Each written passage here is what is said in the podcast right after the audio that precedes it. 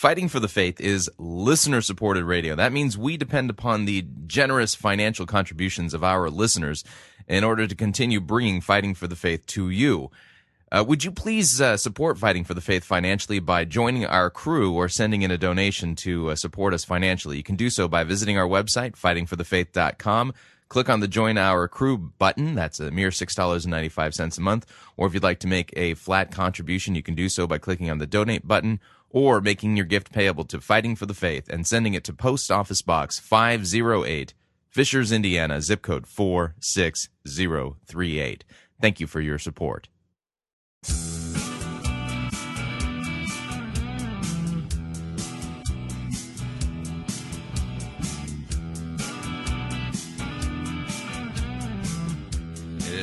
It's time for another edition of Fighting for the Faith. Friday, November 4th, 2011.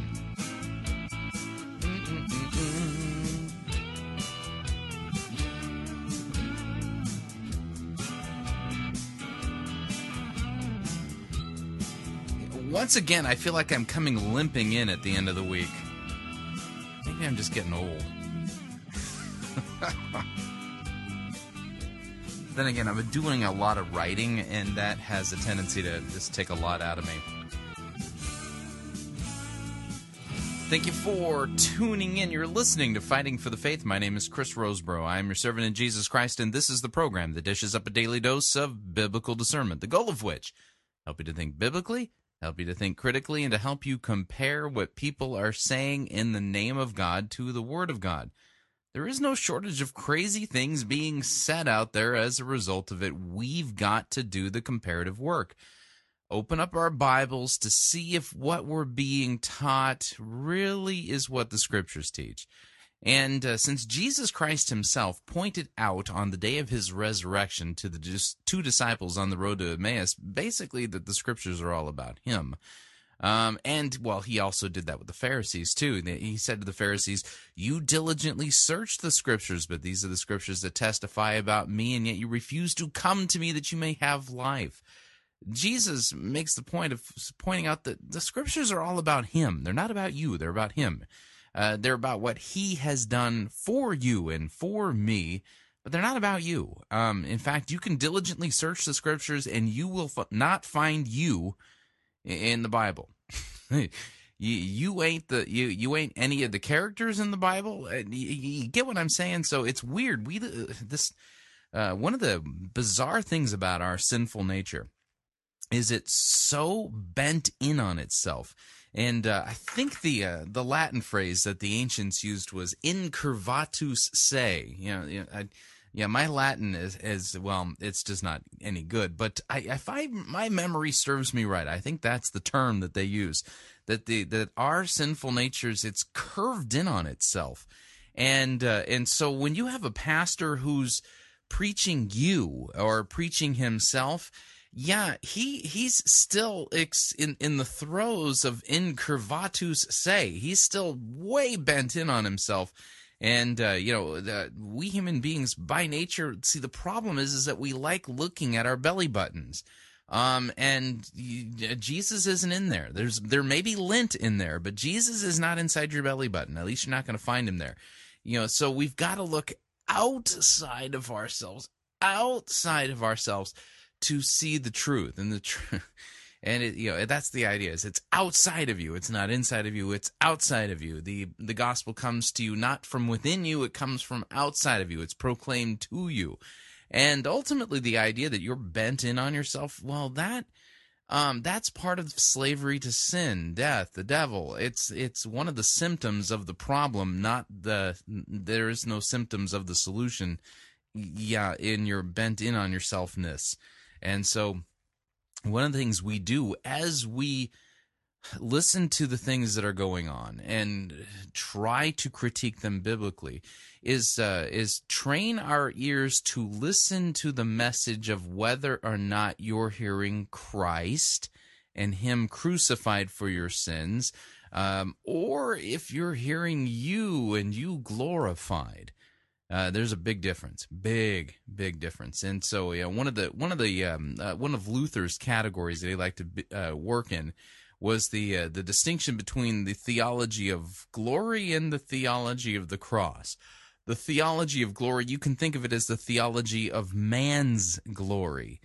The theology of the cross is well the theology that glorifies Christ and Him crucified for our sins. It works from the uh, the idea is is that the that God's glory is like the antithesis, antithesis of man's uh, of glory in, in some very real ways.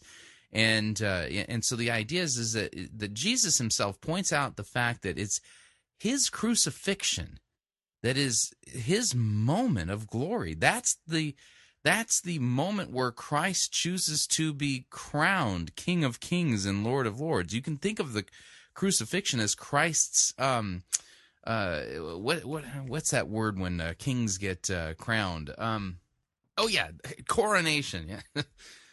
Getting old. Anyway, yeah. So yeah, creeping decrepitude has crept upon me, and things. Uh, this sometimes you know the brain. I know the word, I just can't. I, I, I, can see it in my brain somewhere, but I just can't quite get to it. Anyway, so that uh, Jesus's uh, crucifixion is his coronation, and so his greatest moment of glory, uh, by all stretches of the imagination of uh, sinful, fallen humanity, is from our point of view, from the world's point of view of glory, ruling, reigning, all that kind of stuff. That's his, that's nothing but shame. And and so the cross is a scandal. The cross is a scandal because on the cross, that's where Jesus is most glorified and that's him condemned to death. That's him. Um, that's that's him being bruised, beaten, scourged, punched in the face. All of that, just suffering, bleeding, dying. It is a mess, and that's his greatest moment of glory. Which is why the Apostle Paul writes. Um, that I am not ashamed of the gospel, for it is the power of God unto salvation, not ashamed of the gospel, because the gospel is the announcement that Jesus Christ was crucified for your sins and mine. And so the, the crux of the uh, crucifixion is well that's Christ's glory but it's really shameful. It's a stumbling block to Jews foolishness to Greeks. And yet it's the very thing that uh, that that very gospel that announces the good news of our forgiveness of sins won by Christ on the cross. So, um, is it any wonder since the the cross really runs counter to everything that we are in our corrupted, sinful nature? That uh, that's the thing that constantly gets shunted, moved to the back, uh, not talked about too much. From time to time, brought out, but some of the hard edges shaved off. Um, yeah, is it any wonder? Because being curved in on ourselves, uh, we like to think that listen, the the situation isn't as bad as as some of those theologians make out. We're all basically good people, right?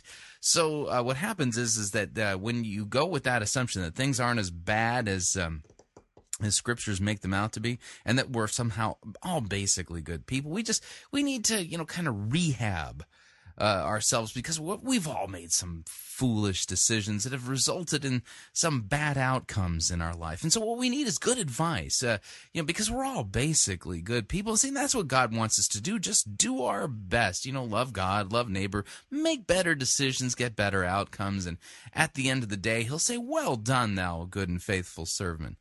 See, that's not the theology of the cross that I'm describing there. That's the theology of glory. That's the, the theology of self exaltation. But the theology of the cross tells the thing the way it really is.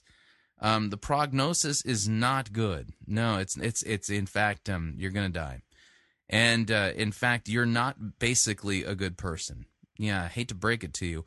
Uh, scriptures describe you as dead in trespasses and sin and in full blown rebellion to God, and um, by nature um, a, a child of the devil you need a full pardon. Um, if uh, God is not merciful to you, uh, then you you yourself have earned an eternity in hell and uh, suffering God's wrath. That's what you've earned. That's what I've earned. And so what happens is is that the theology of the cross tells it the way it is. The theology of glory doesn't. tries to make it sound like, well, that you've got a champion within you. You know, that all you got to do is discover it, and you know, and and and and and believe that you have God's favor, and wouldn't you know it, presto, blammo, you do. Yeah, but none of that's the truth. None of that's true. You don't just presto blammo have God's favor by thinking positive thoughts or anything of the sort. If it were not for the shed blood of Christ on the cross, that shameful, painful death for you and for me, um, you couldn't stand in God's presence. Period. Because there is no champion inside of you. You're dead by nature, dead in trespasses and sins. And it's God who makes you alive in Christ, covers you in His righteousness, not your own. Yeah, see that see that big difference, but two different streams. And so one of the things you'll see over and again here at Fighting for the Faith is that um, well, when we review bad sermons, um, at, at their core, they're they're they're uh, they're well theologies of glory. Do this. It's not as bad as uh, you're not that bad of a person. You're decent. You're pretty much a decent person. Just apply these therapeutic techniques and and you'll get some better outcomes and God will be happy with you and that and those better outcomes will definitely prove God's favor in your life. Yeah, it's false gospel, false diagnosis, um, blind leading the blind, people bent in on themselves. It's just absolute craziness. So that's one of the you know that, so one of the things we do here at Fighting for the Faith is really try to tease out why that's wrong, why that's not what the scriptures teach, and uh, and in my sermon reviews. I offer counter commentary and almost counter preaching in in what I do. So, Anyway, um, there, there we are. So let's t- talk about what we're going to talk about on today's edition of Fighting for the Faith. Talk about theology of glory. There's just some crazy stuff going on here. So uh, what I want to do is we'll, we're going to start off with some news item uh, news items. Um, I've got a story here from the Orange County Register regarding uh, Robert Schuller and the and his wife Arvella and the Crystal Cathedral and, and things like that. They've apparently uh, they've sparked some controversy and some outrage there at, in uh, Garden Grove, California. So uh, we'll take a look at that story. I've got another story about a pastor down in uh, near uh, Austin, Texas, in Southwest Oxen, uh, Austin, te- Oxen, moo, and Southwest Austin, Texas, who's who's building his dream um, um, church property. I, I don't know. It's yeah, it's uh, it's called Dream City, and uh, we'll take a look at that. Um, uh, we didn't get to this yesterday, and so we have to get to this today. Uh, is the story of um, mm, well a, uh, a feminist um, Protestant liberal conference called Faith and Feminism, and uh, they're going to be featuring a um, high priestess of Isis at this um, uh, liberal um, Protestant um, feminism conference. Yeah, you just can't make this up. And and then we're going to spend some time listening um, to Bill Johnson um, of Bethel uh, Bethel Church. I think they're in Redding, California. Uh, basically, I don't know if you've seen this on inter- on the internet or not, but there there's a there's claims running around the internet that the glory cloud showed up there at uh, Bethel, and that gold dust had fallen and stuff like that. And so uh, Bill Johnson's going to um, provide commentary regarding that. And what I'm going to do is basically try to give you a biblical way to critique and test what's going on there at Bethel. And uh, because here's the deal, um, I can't tell from the video as to what you know what the source is of the um, of this so-called glory cloud.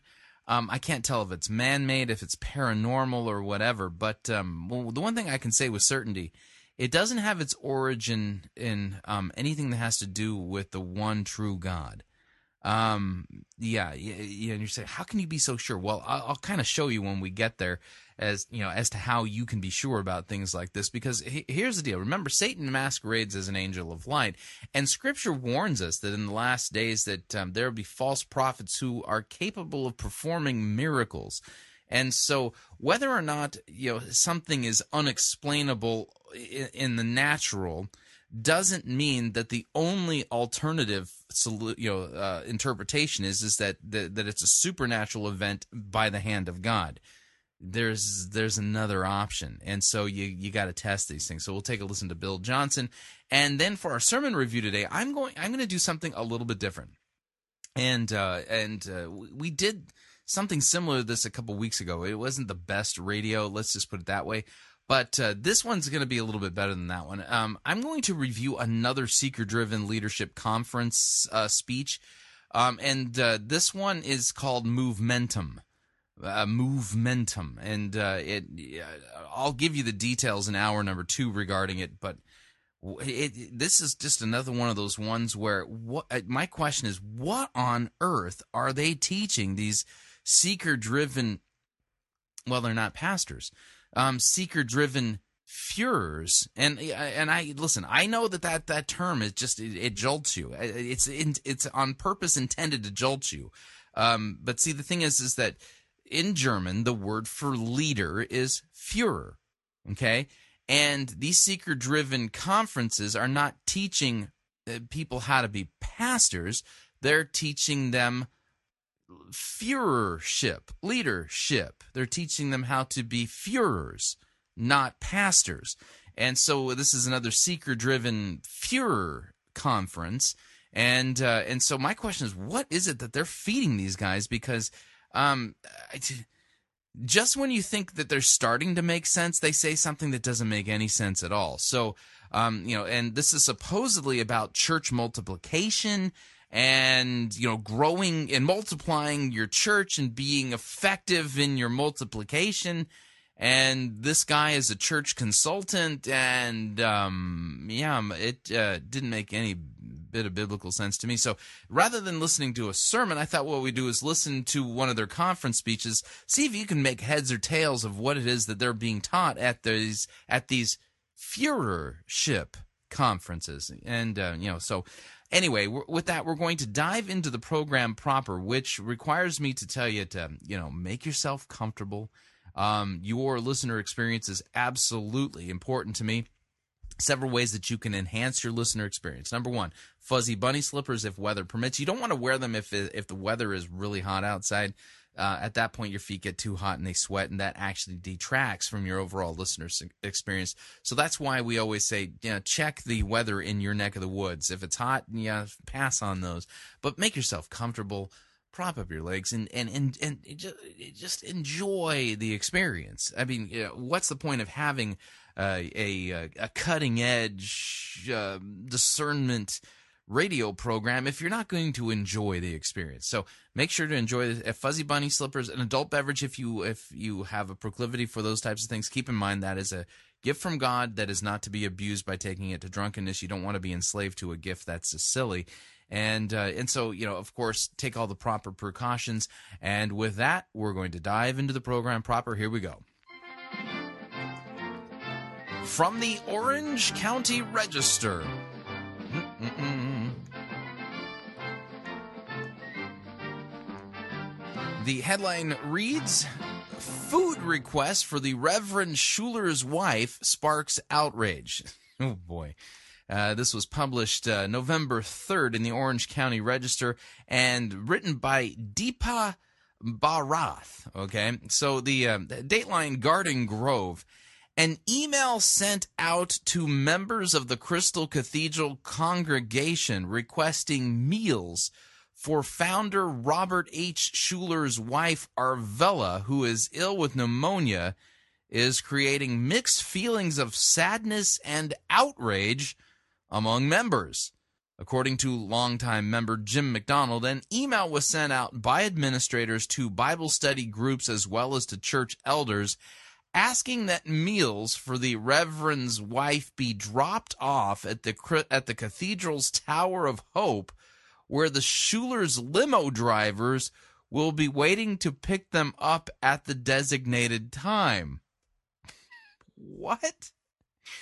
Member Bob Canfield says he was outraged when he got the message. Quote, uh, these are millionaires who have limos and they have chauffeurs. He said, Why in God's name would they want the congregants to, de- to deliver meals? It, it, this is ludicrous. The email states that the Schullers do not want get well cards sent because they would like to keep her situation under the radar. Well, they failed at that. Um, yeah, it's yeah. If we were sitting in front of a radar screen at the moment, you know, with the, the, that green amber kind of looking screen, you know, with the circle that you know, the the the thing that goes around, and then when it hits, thing it goes bing, bing, bing. There, there, eh, eh, not only would they be on the radar, I mean, it would be as huge as an albatross right there on the little screen. Uh huh. So let me see if I got this straight. The Reverend Robert Schuller, his wife is suffering from pneumonia, and so he wants people in the congregation to make meals for her.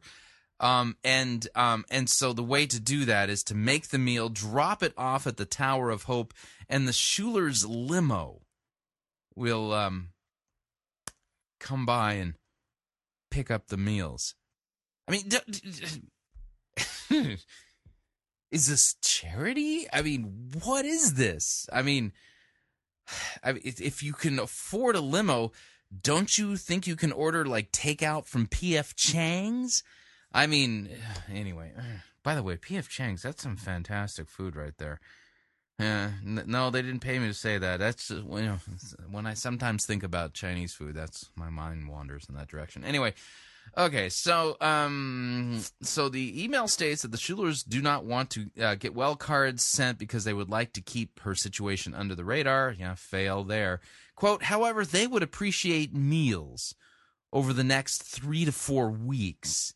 The email states they are to be sent to the church in order to be transported to Arvella. The limo drivers could pick up the dinners or meet in the tower lobby around 4:30 p.m. The message also requests that the meals be low in sodium and include items such as fruit, meats, soup, and egg dishes such as quiches. Oh man.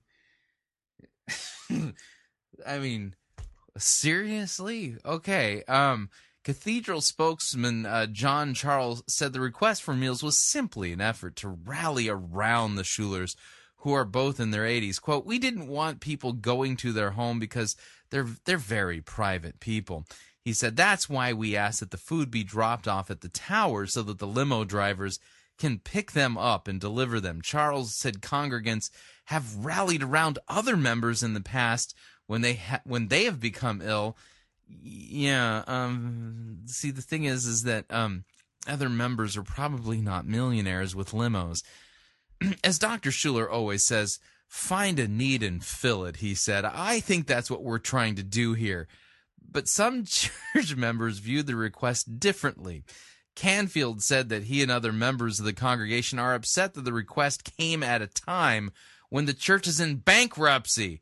And information is coming out through court documents that has suggested that the Schullers took nearly $10 million from the church's endowment funds.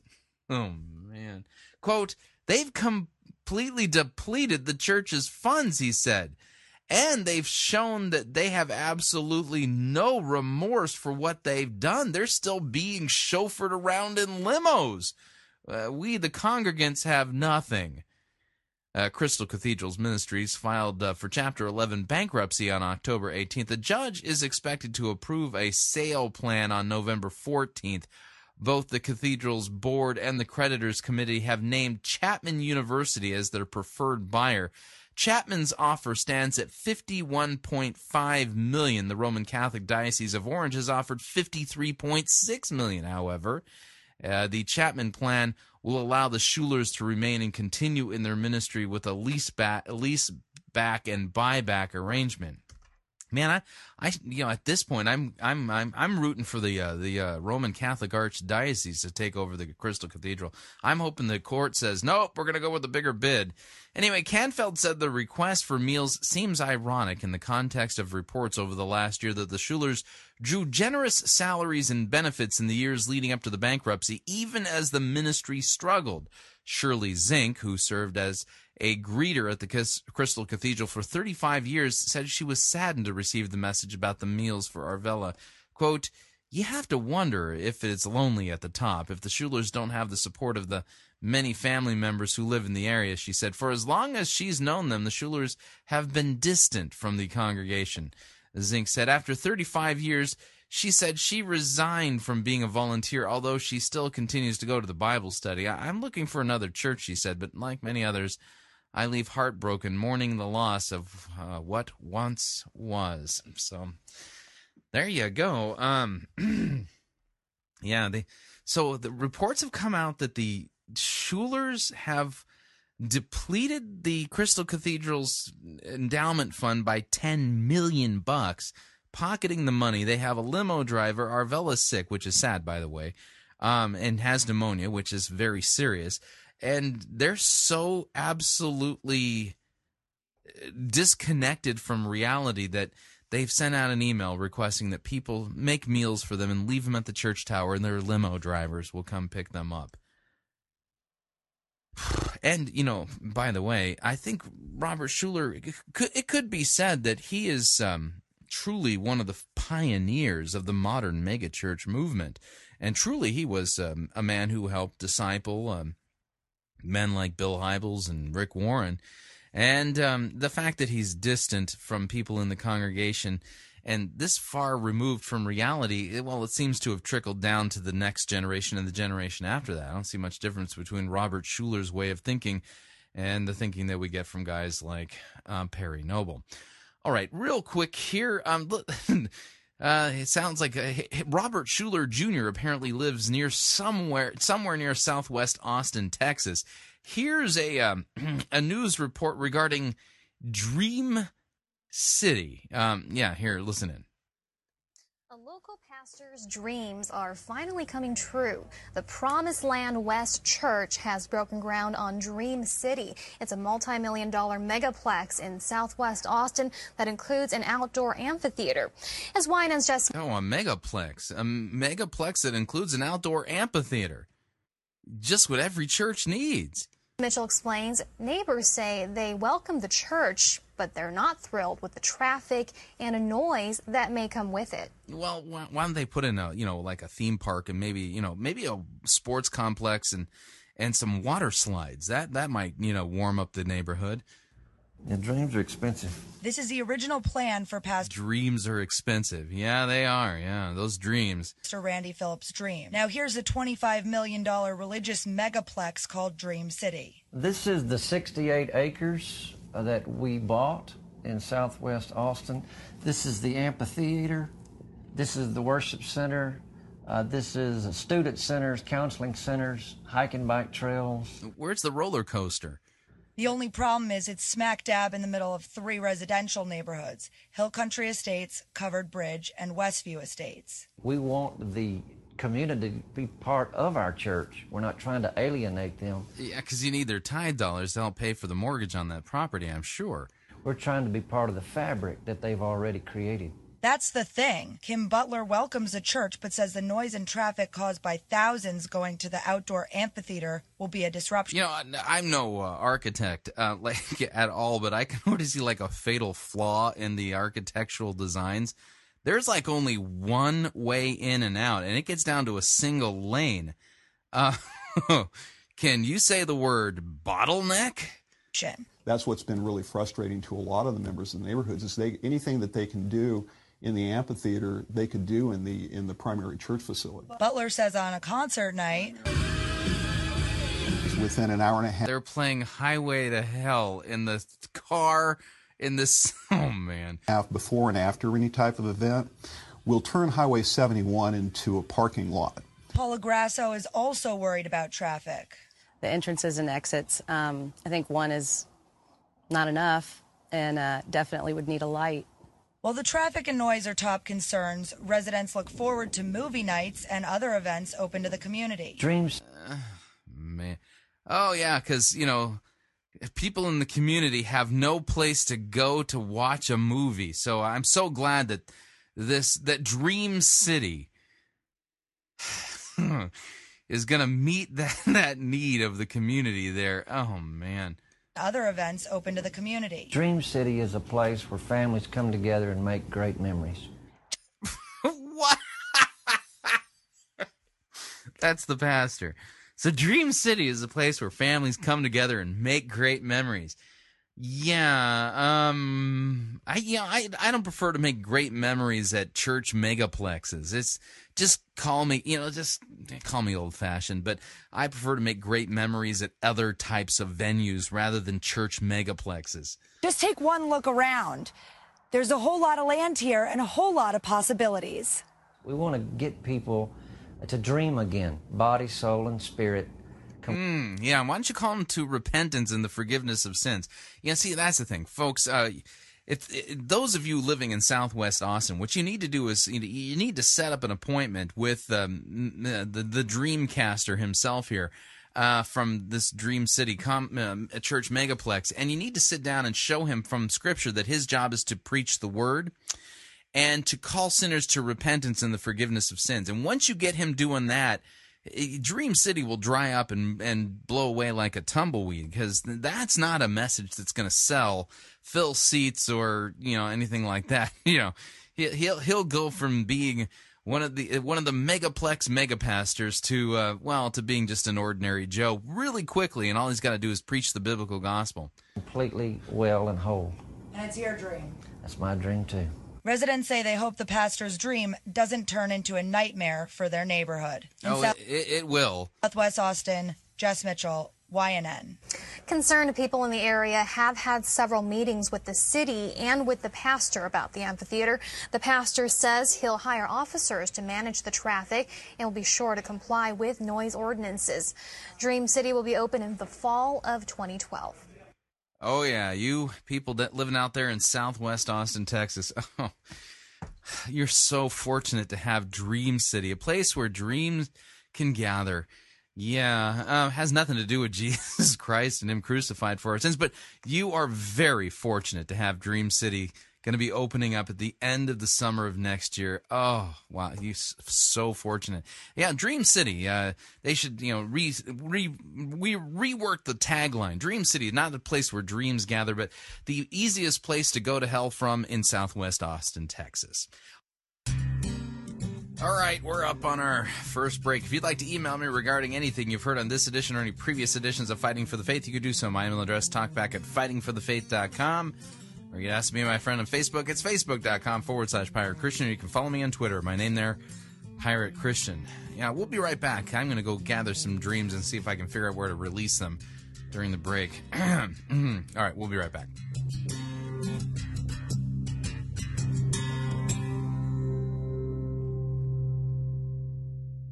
Relevance Schmelevance. We preach Christ crucified for our sins. You're listening to Fighting for the Faith.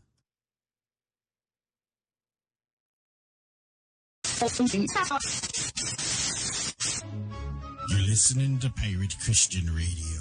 We'll be taking your false doctrine now.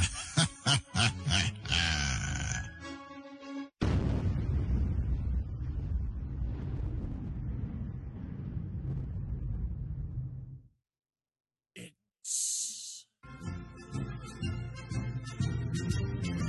Monty Python's Flying Circus Church.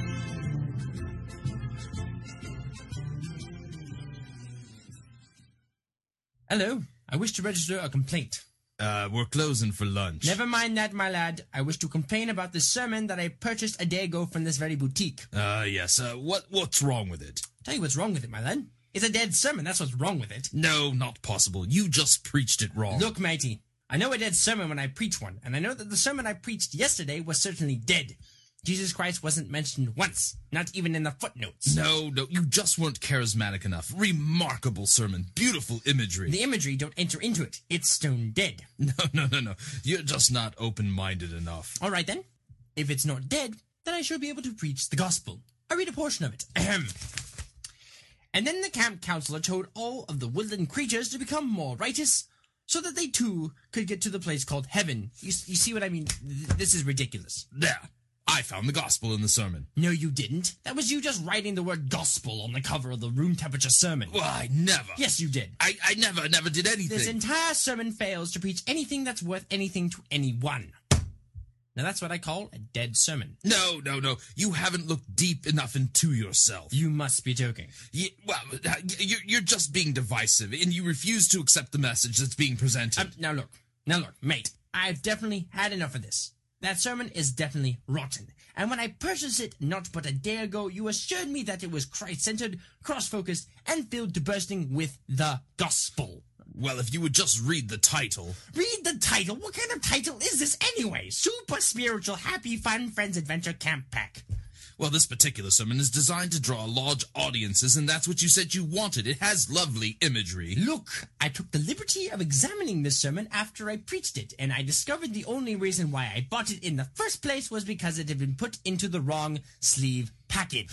Well, of course it's in the wrong package sleeve. If I hadn't put a less suspicious cover on the sermon, you'd have had people chasing you just so that they can hear you preach it. Chasing me down the street? Mate, listen, people wouldn't be chasing me to hear this rubbish if I was firing midgets out of cannons. It's bleeding demise. You didn't buy the midget cannon expansion pack? The sermon has passed on. The sermon is no more. It has ceased to be. It's expired and gone to meet its maker. It's a stiff. Bereft of life, it burns in hell. If you hadn't put it in the wrong package sleeve, I would be using it for fire starter. The thought processes that brought it about are now history. It's off the twig. It's kicked the bucket. The bleeding choir invisible wouldn't listen to this sham. This is an ex-sermon. Uh, well, well, I, I better replace it then. Let's see. Uh, Christ-centered uh, gospel, Jesus. Well, sorry, Squire. I've had a look around in the back of the shop, and uh, well, we're right out of well, whatever it is that you're looking for. I see. I see. I get the picture. I, I got a sermon here from Rick Warren. Does it contain Jesus Christ and his atoning sacrifice? Well, no, not really. Well, that's hardly a replacement, is it? Look, if, if, if you're really dead set on the whole Jesus thing, I suggest that you look up Pirate Christian Radio. All they do is talk about Jesus 24 7. Jesus, Jesus, Jesus. Pirate Christian Radio? Very well, I'll give them a try.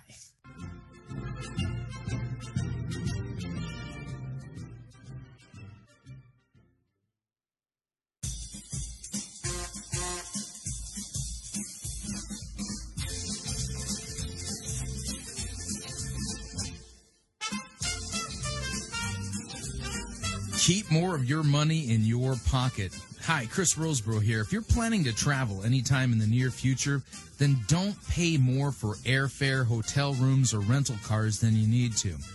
Longtime Pirate Christian Radio featured advertiser Cheap O Air can save you a Tijuana taxi load of money on all of your travel needs. Plus, Cheapo Air has a seasonal promotional code for all of our listeners that will save you an additional $10 off of Cheapo Air's already low prices. Visit piratechristianradio.com forward slash cheap. Write down the promo code and then click on the banner and then book your travel today. Again, that's piratechristianradio.com forward slash cheap.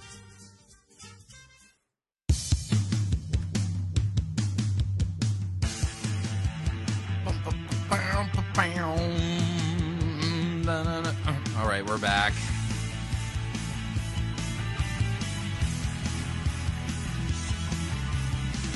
Uh, warning stay away from pastors talking about gathering dreams, releasing dreams, and things like that. Yeah, it's, it's not in the Bible. That's just man made pablum. Theology of Glory. Need to remind you all, Fighting for the Faith is listener supported radio. That means that we depend upon you and your generous gifts and financial contributions in order to continue to bring Fighting for the Faith to you and to the world. And uh, if you don't already partner with us, the way you do so is by visiting our website, fightingforthefaith.com. When you get there, there are two friendly yellow buttons. One says donate, the other says join our crew. When you join our crew, you're signing up to automatically contribute $6.95 on a monthly basis to the ongoing work and mission of Fighting for the Faith and Pirate Christian Radio. Of course, if you would like to specify the amount, the way you do that is by clicking on the donate button or making your gift payable to Fighting for the Faith and then send that to Post Office Box 508. Fishers, Indiana, zip code 46038. Okay, y'all, rem- well, actually, some of you are not going to remember this. Okay, when I was a kid, there was a television show that aired on CBS on Saturday mornings. it was right after Shazam. And I hate to. There's like no way for me to deny seeing this, so I might as well just come up and confess it. When I was a kid, I actually watched um, a few episodes of Shazam and. And well, this program, see if uh, this jogs any of y'all's memories.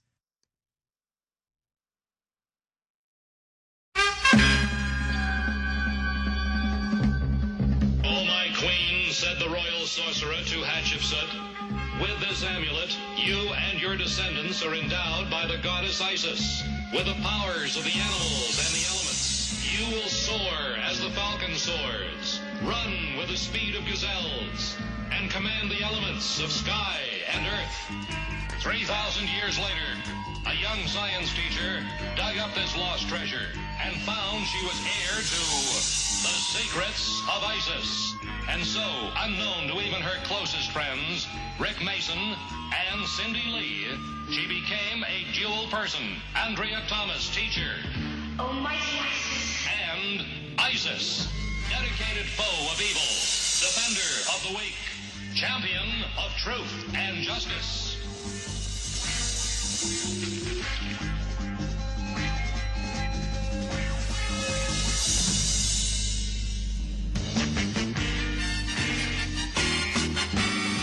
All right, so that was the beginning of that particular thing. And in case you're all not familiar with uh, Isis is actually one of the uh, false fertil- fertility uh, deities of um, ancient Egypt. Well, yeah, and so Christianity and like Isis worship like have nothing in common, right?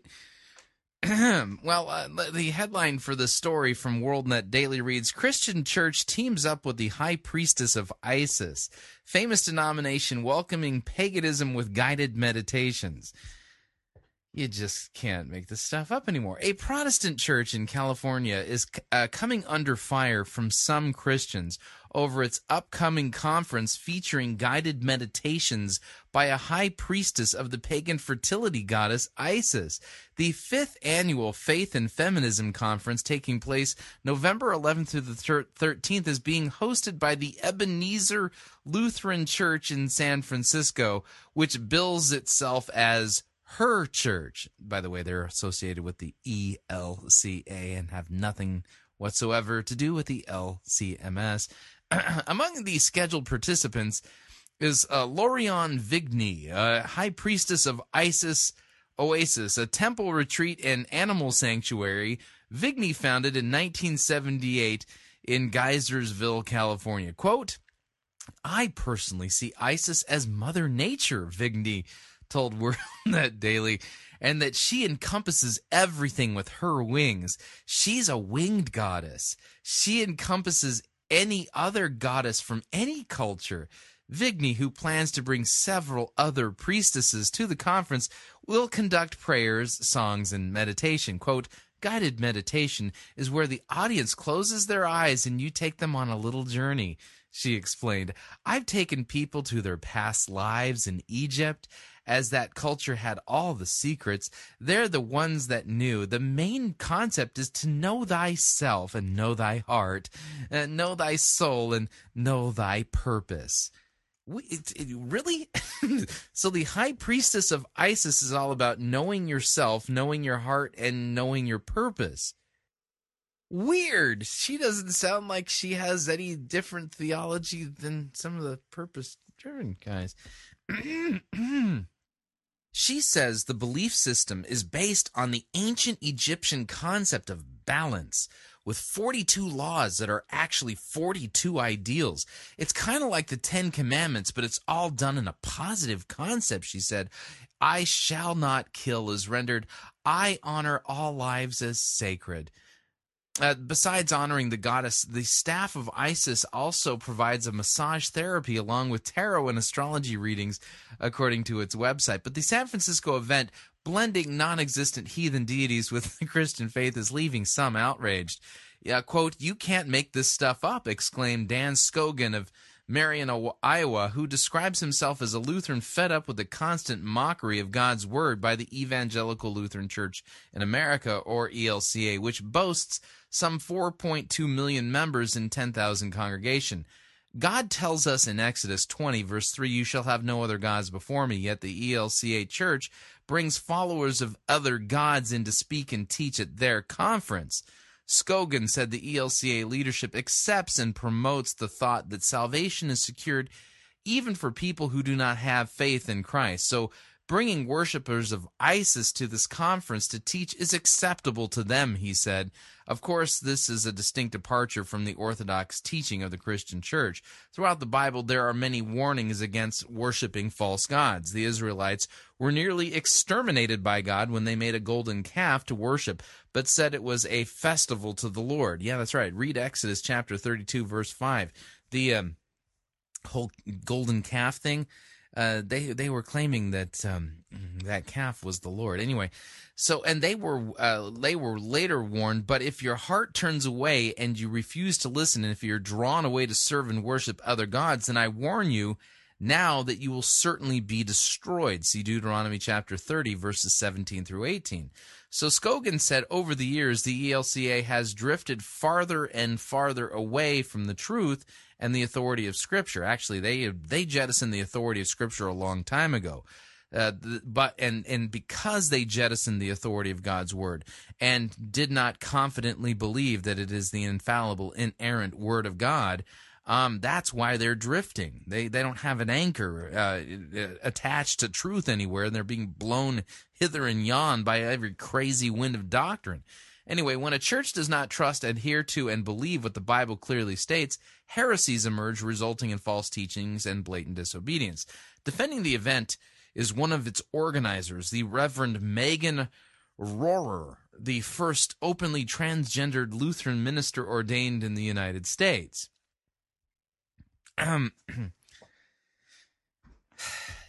yeah, I mean, it, it, I'm just reading this going, you couldn't have written, I mean, if you had written a script 25 years ago that, you know, that projected out into the future, you know, say 25 years ago, you wrote a, a, a, a script of, you know, that took issue at the, the liberalism going on at the time and then cast it sometime in the future and said in the future there's going to be a lesbian transgendered um uh, uh, pastrix who's going to bring in an ISIS worshiping goddess to a church conference, people would have accused you of hate speech, like, you know, of absolutely being over the top. But see, here's the deal the event's happening. What, what I'm reading isn't fiction. This is actually occurring that, like next week. And this whole thing is over the top, and this isn't fiction. I mean, if this isn't proof of what happens when you jettison the authority of God's word, then I don't know what is. so uh, the Reverend Megan Rohrer says, "quote I think the world is much more interested in interfaith connection than the than in exclusivity. I bet that's exactly what you think." anyway, Rohrer told WorldNet Daily, "It's it's really not that unusual. Christianity was founded." In the time of the beginnings of lots of things while acknowledging concern about mixing paganism with Christianity is a hot button issue. The pastor said, quote, Christians that, that say that probably don't know what paganism is. Um, yeah, it's pretty clear that um, Pastrix Rohrer doesn't know what Christianity is. Anyway, anything that's not what anyone's church teaches is against is against God's ways. She added, what? Let me read that again.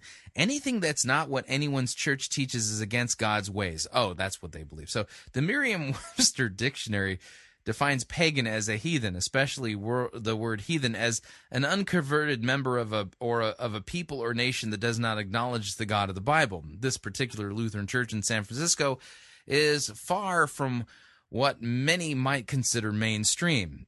You think?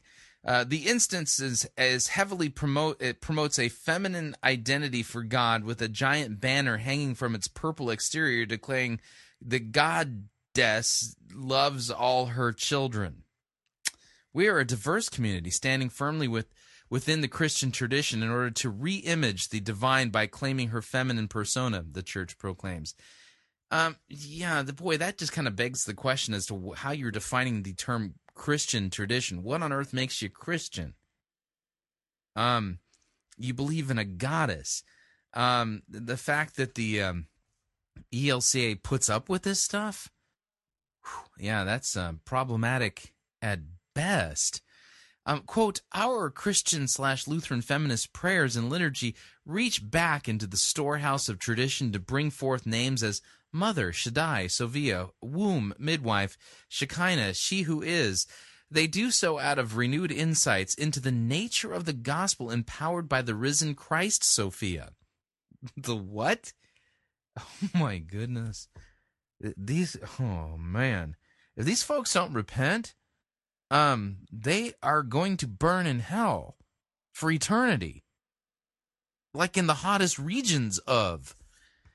Anyway, asked to explain the church's theology, the Reverend Rohr said being Christian and being a feminist are not two opposite ends of the spectrum. She said her church is creating caring economics and creating a world where every person's identity is held up with its integrity, e- uh, creating equal playing fields for every human being.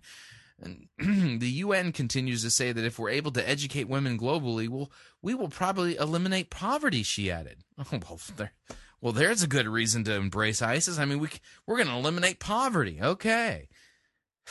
So, other events at the conference include a chanting worship uh, workshop with uh, with another ISIS priestess, Katie Ketchum, inclusive hymns, sacred walks, sacred sacred drums, sacred dance, Kundalini yoga mantras, which the church says are composed of basic phonetic sounds coming to all languages and have been used to invoke the presence of the divine for centuries. Also speaking at the conference is Mary Streufert, Director for Justice for Women at the ELCA's headquarters in Chicago, and she refused comment when asked about her participation. So the ELCA is sending an official delegate. Wow. So, interest in the Egyptian goddess is certainly not new in the United States in the mid 1970s. She became a flying superhero on the CBS Saturday morning TV series ISIS. Anyway, so there you go. I mean, you can't make this stuff up anymore. I mean, seriously, there I'm um there's nothing Christian about that church and um if this doesn't prove that the ELCA is so far off the rails that um, that uh, you are literally in, endanger your very soul to hell in uh, in attending uh, these types of churches, well, I don't know what else uh, does. Um, so yeah, if if your pastor slash pastrix doesn't have a problem with inviting an an ISIS worshiping pagan in to do uh, guided meditations and prayers and offer you some massage therapy. Well, oh man, you can't make this stuff up anymore. Okay, moving along.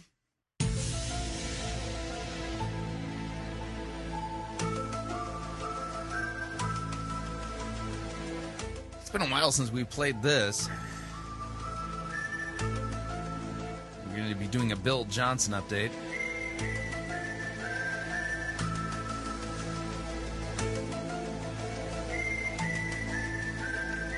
Yeah, the truth is out there. It's just not in his church.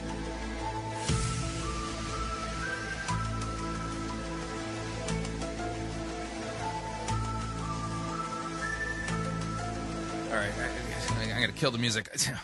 You know, I, am just thinking about that whole ISIS thing going on at that ELCA church. I, I feel like I'm starting. My program is turning into like you know that what is that that show that's on overnight? You know, with uh, George Noory and uh, those guys.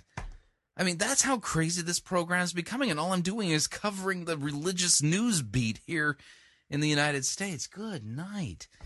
Anyway, uh, um, if you've seen on the internet, there, if in fact you can see it at YouTube.com.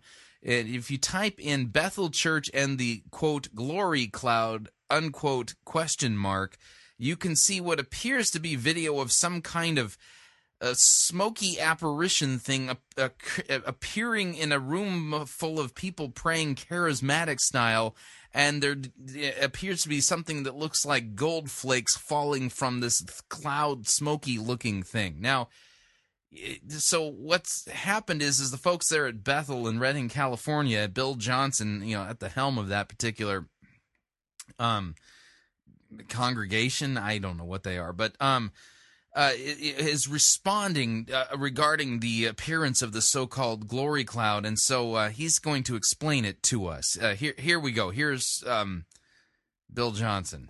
We've been involved in this, excuse me, this um, outpouring really for 15 years, and actually 16 years now.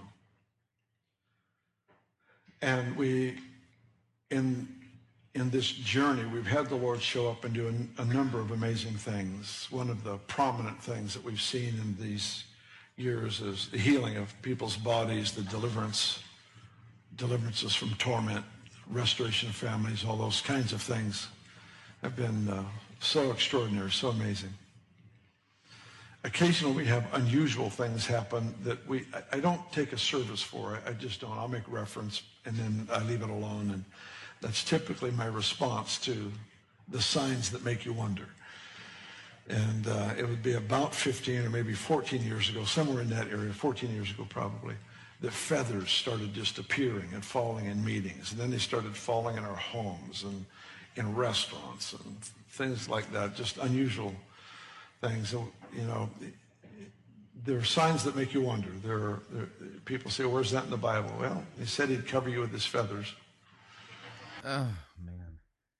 Okay, so apparently he's talking about the signs that make you wonder, and responding to this glory cloud thing that apparently appeared there. And uh, well, there's more of this stuff supposedly going to be happening, but. Yeah, well, that's not literal, and that's what I thought. That's what I thought. I thought it wasn't literal. It also says uh, there's healing in his wings. Should make somebody happy. But things like that happen. We'll have wind that will, gust of wind that I'll get hit with. And I mean, not imaginary things, you know. I, people get weird and I, I understand they want something, they want something supernatural bad, so bad they start imagining things. And I understand that problem will probably always be with us. But that is no reason to discount what he does do. and uh, we've had gold dust appear in people's hands for years. We I don't ever talk about it, but frequently during worship, we actually had it today. Benny and I both saw gold will start falling during worship. This time, I think it started falling during our prayer time. And we'll just see, just drop like rain. And, uh, and I mean, we just, you, you can't invite God into the house and not have something outside of your box happen. He's, he's just slightly bigger than our understanding. He, yeah. Okay, now I'm going to pause right there. Now you'll notice that he he thinks this is a sign from God, that God's the one behind it. Now I'd like to read for you a warning from Jesus Christ himself uh, regarding how things would be in the last days. And this is from the Gospel of Matthew, chapter 24. I'll start at verse 24. So 24, 24. Jesus says, For false messiahs, or you can say false anointed ones, uh, false Christ and false prophets will arise and perform great signs and wonders so as to lead astray, if possible, even the elect. See, I have told you beforehand. Okay. Um, so if they say, look, he's in the wilderness, do not go out. If they say, look, he's in the inner rooms, don't believe it. For as the lightning comes from the east and shines as far as the west, so will the coming of the Son of Man. Wherever the corpse is, there the vultures will gather. So Jesus himself said that false Christ, false prophets will arise and will perform great signs and wonders. Okay? So here's the deal. Okay? If false Christs and false prophets are going to arise and successfully perform great signs and wonders, that tells us that just because a smoky glory cloud dropping gold flakes appeared in Bethel Church doesn't mean that it's from God. The miracle itself proves nothing. The question is, what's the doctrine associated with the miracle? If the doctrine associated with the miracle points you to Jesus Christ and calls you to repent of your false belief in your sin and to trust in Him for the forgiveness of your sins, and there's no other monkey business going on doctrinally under the hood there, you might have a legit miracle from God. Chances are high. If, on the other hand, you have a miracle occur, or a sign or a wonder, as he as uh, Bill Johnson puts it, a sign that makes you wonder, and you're not hearing Christ clearly proclaimed as crucified, and your sins being called out, and you being called to repentance and the forgiveness of your sins in Jesus Christ. It doesn't matter if an angel appears with bright, shining lights and it's recorded on video, and the video goes viral on YouTube with 23 bazillion hits. It ain't an angel that is associated with Christ. Miracles are always used to buttress a theology. And if you're not sure what the word buttress means, you might want to look it up. But um, in Europe, they have what are you know they have cathedrals of the Gothic style, and in order to be able to create the light inside of them to make room for the big windows and stuff like that. They had to find a way to take a large portion of the weight and distribute it out away from the cathedral in order to build them high like that. And so, it, like if you look at uh, Notre Dame or pictures of Notre Dame there in, in Paris, um, there there's these supports that are you know coming out from the cathedral itself, and those are called flying buttresses. Okay, so here's the deal: when somebody is making a miracle claim, the miracle is never the cathedral; it's always the flying buttress. The question is, what cathedral is that buttress connected to?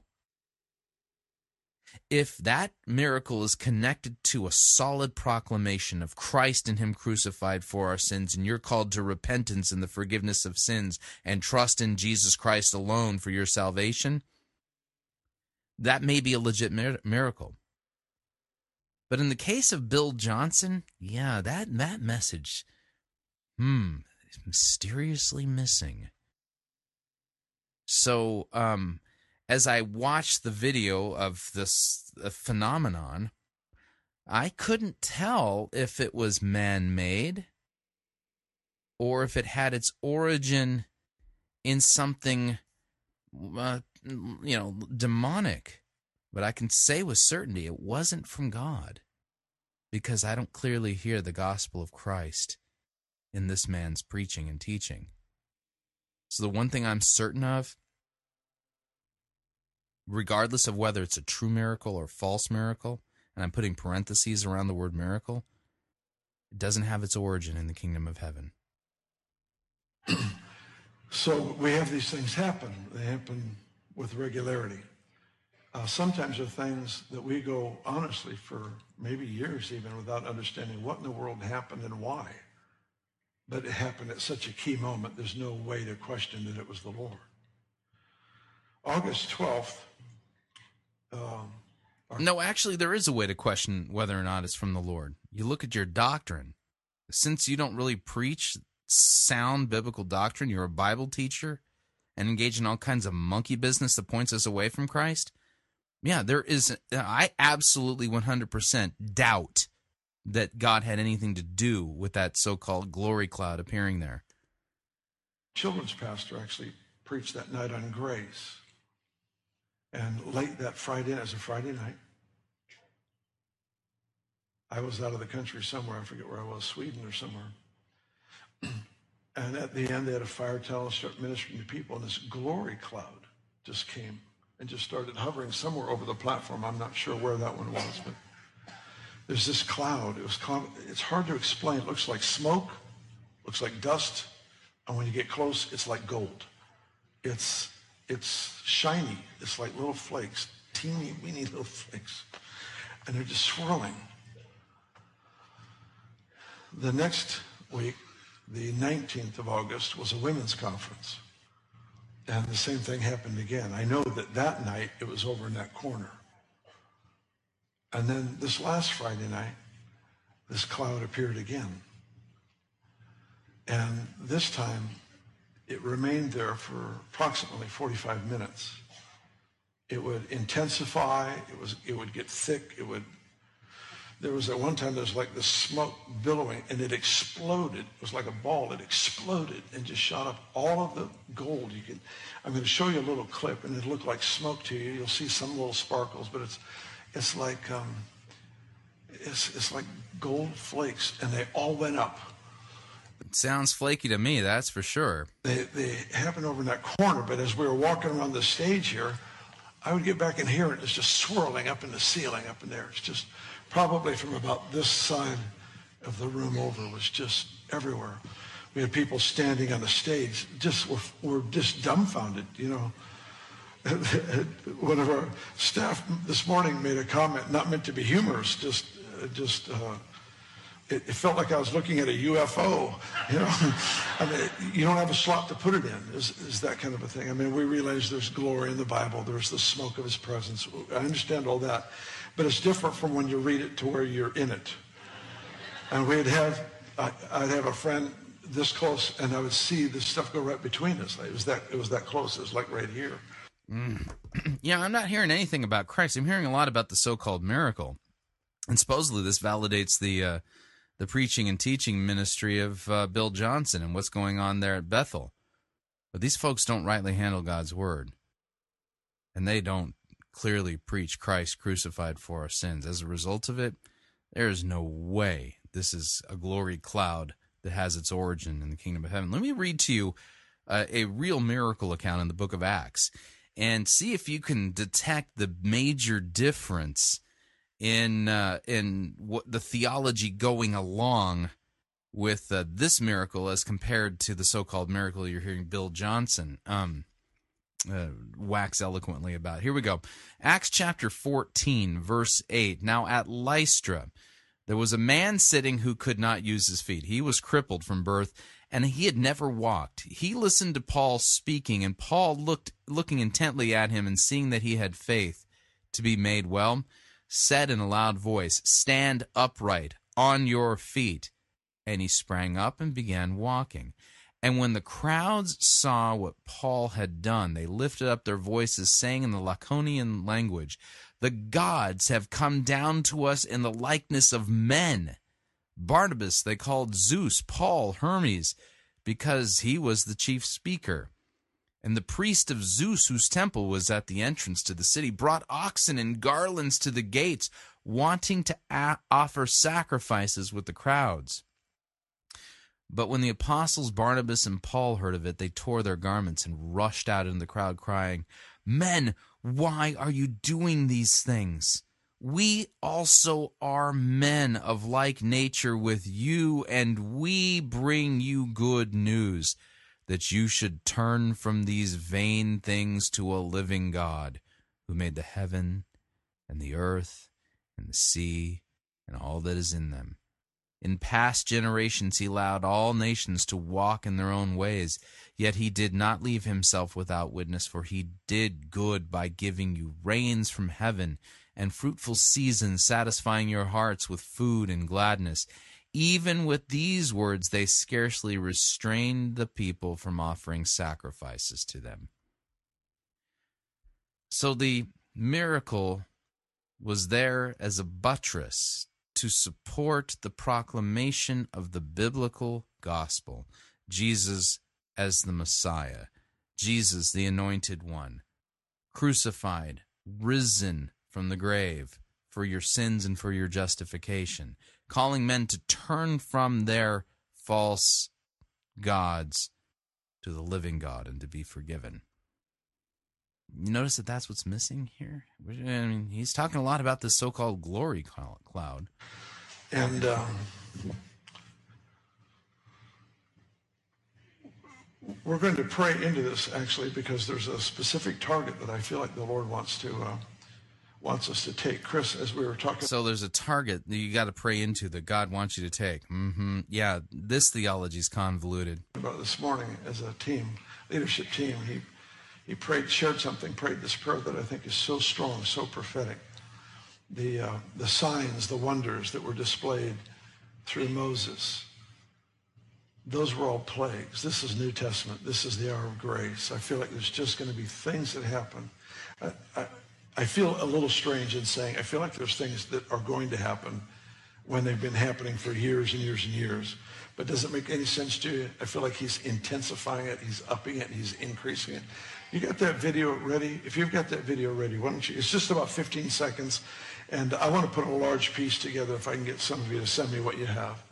All right, just, yeah, hold it right there. You can see right next to the screen, you see that kind of smoke there. Uh, well, just watch. Go ahead.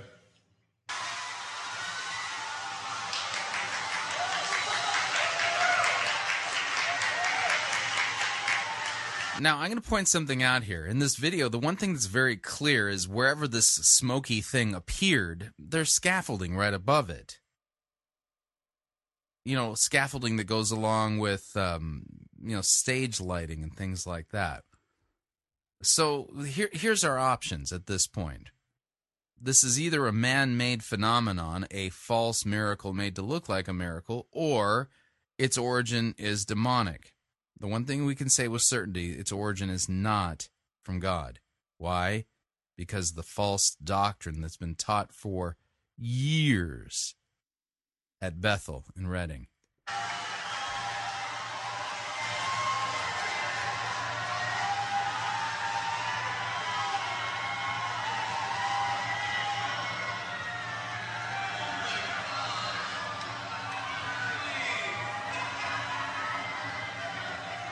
It back again. Start it over.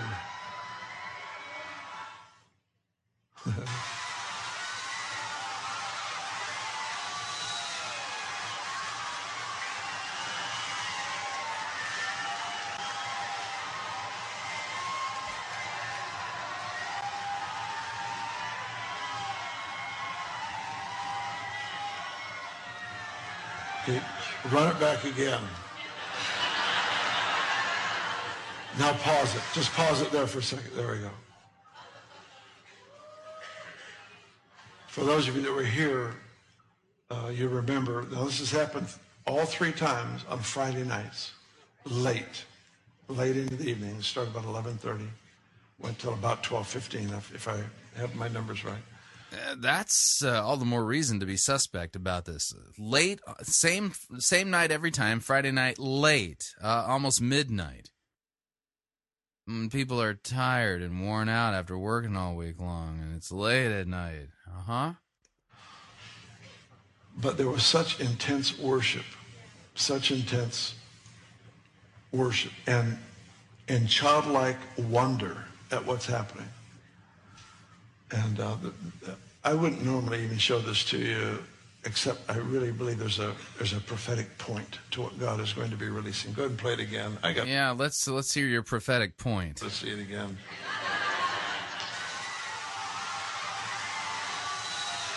Can you see the sparkles in the cloud?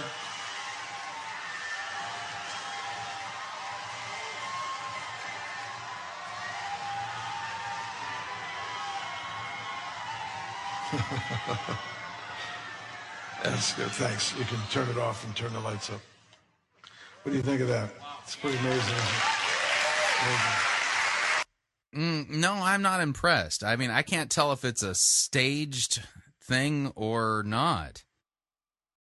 And uh, like I said, you've been teaching such bad theology for years. There's, there's no way that's from God in heaven above.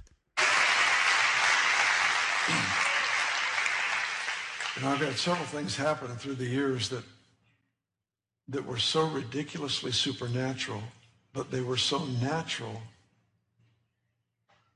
that I had a hard time adjusting to what he was doing. Does that make sense? It it didn't come with a thunderous voice and it was like smoke. And we sat there just stunned at what's happening. That's probably 20 or 30 minutes in into the into this billowing cloud. Why do I share that? Well, I've got a feeling it's going to start happening in your homes, in your places of business. And maybe you have demons following you home. This is what I'm thinking. I, I've, I've, I've already seen in measure, we talked about what we think is going to happen, and that's true, but we also have a, a history of unusual things happening. You know, we've, we've seen things. I've seen, I've been in a store where somebody falls out the, under the presence of God standing right next to me, not realizing that that presence he was manifesting on me, to have them just laid out in a store, uh, it's real hard to explain. I've had them I've had them break into uncontrollable laughter and run out the door and then look back at me through the glass doors, go like this. Just stunned. Hmm, I'm not hearing about Christ at all. We've ordered in a restaurant and had this big old feather float between us and the waitress. Is that a feather? Uh, yeah.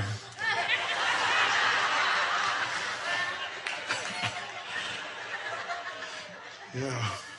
And, it, and, it's funny to talk about it, really. It's, it's delightful, it's enjoyable, it's mysterious. But here's the deal, and I feel like Kathy was touching on it some. Here's the, the thing that I felt the Lord really asked today.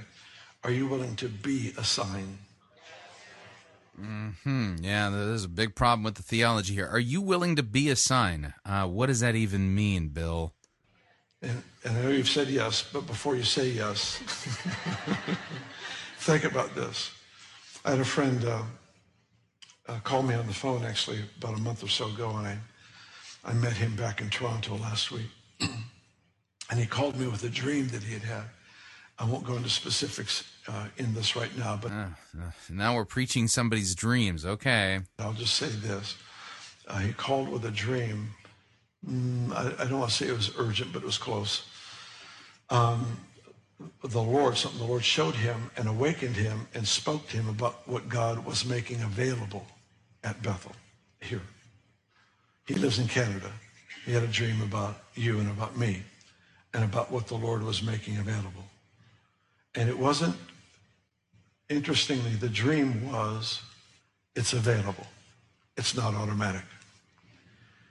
How many of you realize that there's a lot of things in the kingdom that are not automatic, but they are available?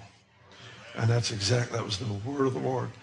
And, uh, okay, so this man's dream was the word of the Lord. Uh huh. That should clinch it in your mind. This miracle wasn't from God. Whether or not it was man made or not still has yet to be seen. But we can say this was not from God. And then he began to talk about every move of God carries he didn't use the word stigma. That's the word that I use when I talk about the subject. Every move of God has something in it that is offensive. He adds an offensive element to every new outpouring that there is. It happened in Toronto. And I, I'm Yeah, the Toronto blessing, the holy laughter movement. That wasn't from God. I don't know what he's about to do. That helped give us people like Patricia King. But I know Todd Bentley this if we remain presence centered, it won't bother us. Oh, say stay presence centered. Okay. No, it's that that's not good. That's false teaching, ma'am. If looking good to other people matters to you, eh, you're about to hit a speed bump. I have an acquaintances with the Lord now, but sitting on a plane, gold just started manifesting, literally just started falling. People could see it falling on him. And the stewardess came over, stunned. She ended up getting saved. People all around him started getting saved because saved from what? How do you get saved because gold dust fell on somebody? Just he's just sitting there, and the Lord would appear upon him, and people would see it, and they would get saved. Just this gold would start manifesting, start falling. It sounds cool, but you don't get to turn it on and you don't get to turn it off. Yeah, I, I, what does that have to do with calling people to repentance and the forgiveness of their sins by Christ's death on the cross and his resurrection from the grave on the third day? Not a thing. Again, Jesus warned us He warned us in Matthew chapter 24, verse 24. Matthew 24, 24. For false Christs and false prophets will arise and perform great signs and wonders, so as to lead astray, if possible, even the elect. I don't care if Bill Johnson starts spewing chicken feathers out of his nose and it can be proven that he didn't put them there ahead of time. He's not teaching biblical truth. These are signs and wonders that are designed by Satan to lead people astray, even the elect, if that were possible. So it doesn't matter if somebody performs a miracle, the question is what's the theology attached to it? Jesus warned us ahead of time this would happen. Jesus knew what he was talking about because now it's here. All right, we're up on our second break. If you'd like to email me regarding anything you've heard on this edition or any previous edition of Fighting for the Faith, you can do so. My email address, talkback at fightingforthefaith.com. Or ask me, my friend, on Facebook. It's facebook.com forward slash Pirate Christian. Or you can follow me on Twitter. My name there, Pirate Christian. We'll be right back. We're going to be reviewing a, um, a uh, leadership lecture recently delivered at Exponential. You don't want to miss it. We'll be right back.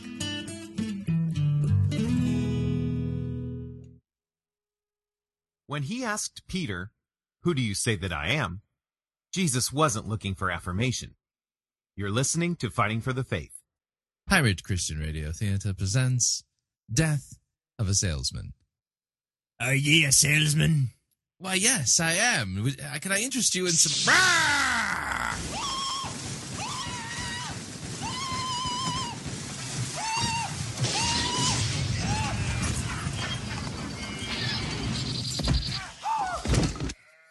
You're listening to Pirate Christian Radio.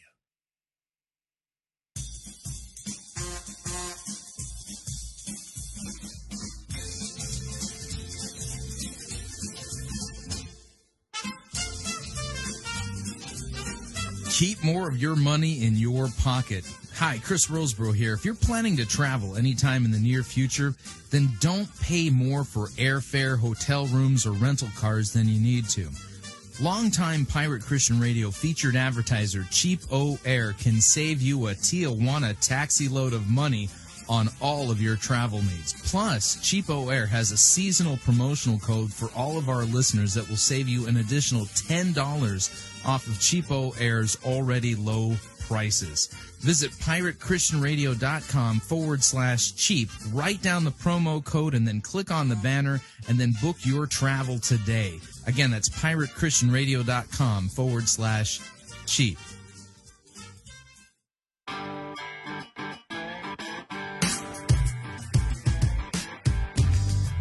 All right, we're back. Hour number two of Fighting for the Faith. Sermon review time, but we're not reviewing a sermon. We're doing something a little bit different.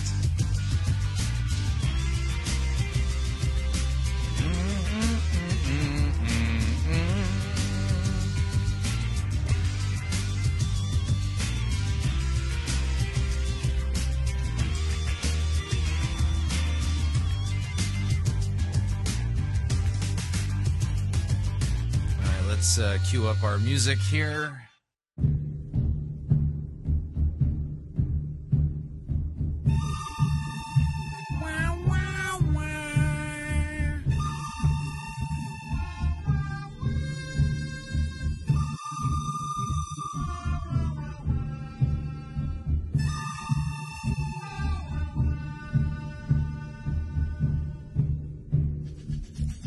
Good, the bad, the ugly, we review it all here at Fighting for the Faith. We are an equal opportunity sermon reviewing service. Today, we're not reviewing a sermon, we're listening to a lecture delivered at the 2011 Exponential Conference.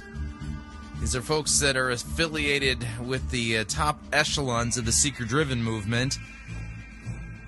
This is a seeker driven Führership conference. They're not teaching pastors, um, they're teaching leaders.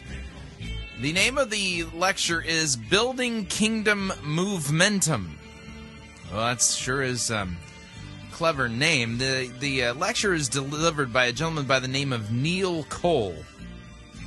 Neil Cole is the author of such books as Organic Church: Growing Faith Where Life Happens, as well as the Leadership Network book entitled Church 3.0: Upgrades for the Future of the Church. He's also the um, author of the book Organic Leadership Leading Naturally Right Where You Are. Kind of gives you an idea of what it is that we're going to be listening to here. So, I mean, as you listen to this, this is supposedly about building momentum. I don't know what that means. So, um, let me kill the music without any further ado. Uh, here is Neil Cole Building Kingdom Movementum. Uh, here we go. I, you know, actually, I haven't listened to this whole thing, so I don't even know where this is going to land, but uh, I want you to hear it all because this is what's being taught to church leaders, differs. Here we go. I ever showed this was in Indonesia, and I thought, man, maybe I shouldn't show a tidal wave in Indonesia. Uh, but I did anyway and it was powerful. It really made sense to them because they understood the power of momentum uh, better than some, and they they understood that uh, that's that's part of nature, part of the organic design of things, and that we can see an actual tidal wave of, of God's kingdom spreading across the land if we uh, if we release it. So what we're going to look at here in this workshop is how to build a multiplication movement. There's latent power within every disciple that needs to be released to multiply. Um, and it won't happen if it's dependent upon leaders. It won't happen if we keep doing strategies that are addition oriented. So I'm going to uh, start by telling you I've been on a search for this all my life, looking for multiplication. And I found it in other parts of the world, but can we actually see it in the United States? Will we see a multiplication movement in our generation, in our day, in our land? And after searching for this secret, and like I told you before, reading the book of Acts and reading books by Roland Allen and others, I finally found that the secret to multiplication is in every follower. Christ in you is the hope of glory, and nothing else is. That's the best part of you. I'm amazed sometimes when we try to impress people with things about ourselves, you know, a beauty queen or a, I have an artistic ability or a musician or I speak well or I'm a good leader or I start businesses or I wear fashionable clothing or you know whatever you think is makes you special. All the time that's like putting bumper stickers on something beautiful, which is Christ in you. That's the most important part of who you are. And that's the part the world needs to see. And that's the part we cover up with other shallow identities that fade with time and rust with decay. Uh, you know, I used to be a, an athlete, but look at me now. You know, it, it doesn't stay. You lose it. Uh, I, I, used to be a lifeguard, but uh, not anymore. You know, and I, if I, if, uh, it's so sad to see people that rely upon what they used to be, when all along we Christians carry within us inf- infinite glory in Christ in us. And we, we, we hide that with other uh, senses of identity that's not that good. So, what I need to do, what you need to do, is learn to release the beauty in real people that's in them, that's Christ. And that's a life change. The power of multiplication is in a life change. God is the source of all momentum. It's the, it's the power of a changed life. Hold on, it's not stop. There we go. So the power is uh, uh is in a life changed. Hmm. Yeah, you know, um, uh, Al Anon changes lives. Uh, Alcoholics Anonymous changes lives. I mean, one could even argue that Islam changes lives. So, I mean, what does that have to do with anything? My life isn't the gospel. The gospel is the story of Jesus' life, him and him crucified for my sins, raised again on the third day for my justification. It's his life change that matters, that really ultimately proves the truthfulness of the Christian truth claim. Release. And if people aren't changing, we're doing something wrong. And your sermons don't change people. As good as your sermons are, and I'm sure they're the best. You're right. It's Jesus that saves people. Yeah. So if we're not, if, if the power of, of a movement is latent in each of us, why are we not seeing it happen? That's the question I want to look at. And in the beginning, God spoke the world into existence, as I said earlier today.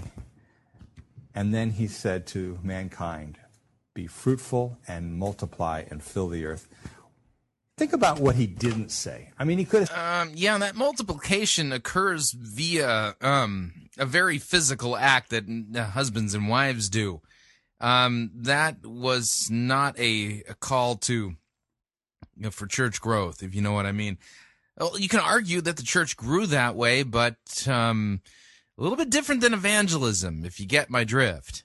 I said, Are you having a good day? What do you think of my creation?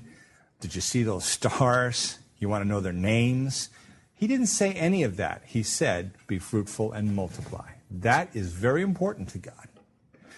Uh, and then Jesus' last words are to multiply. All authority has been given to me in heaven and earth. Go therefore make disciples of all the nations, baptizing them in the name of the Father, the Son, and the Holy Spirit. And lo, I am with you always, even to the end of the age. Latent within the Great Commission is multiplication. Because I want you to see, he says we are to make disciples, and to do that, we are to teach them to obey his commands, and he commanded us to make disciples. You see the multiplication? Make disciples who obey the command to make disciples. It's reproduction. So the first words of God is multiplication. The last words of Jesus is multiplication. It's something we ought to take serious. And I'm amazed at the most wicked men. So now, so so apparently, we're seeing in the text, in the subtext of the text, the word multiplication. Uh huh. On earth have obeyed God's first command, but the church hasn't. We need to learn how to multiply. Multiplication is not an option, it's the command of God, it is the design of the Creator, and we need to get back to it or we are messing up. Because look at this the world is multiplying.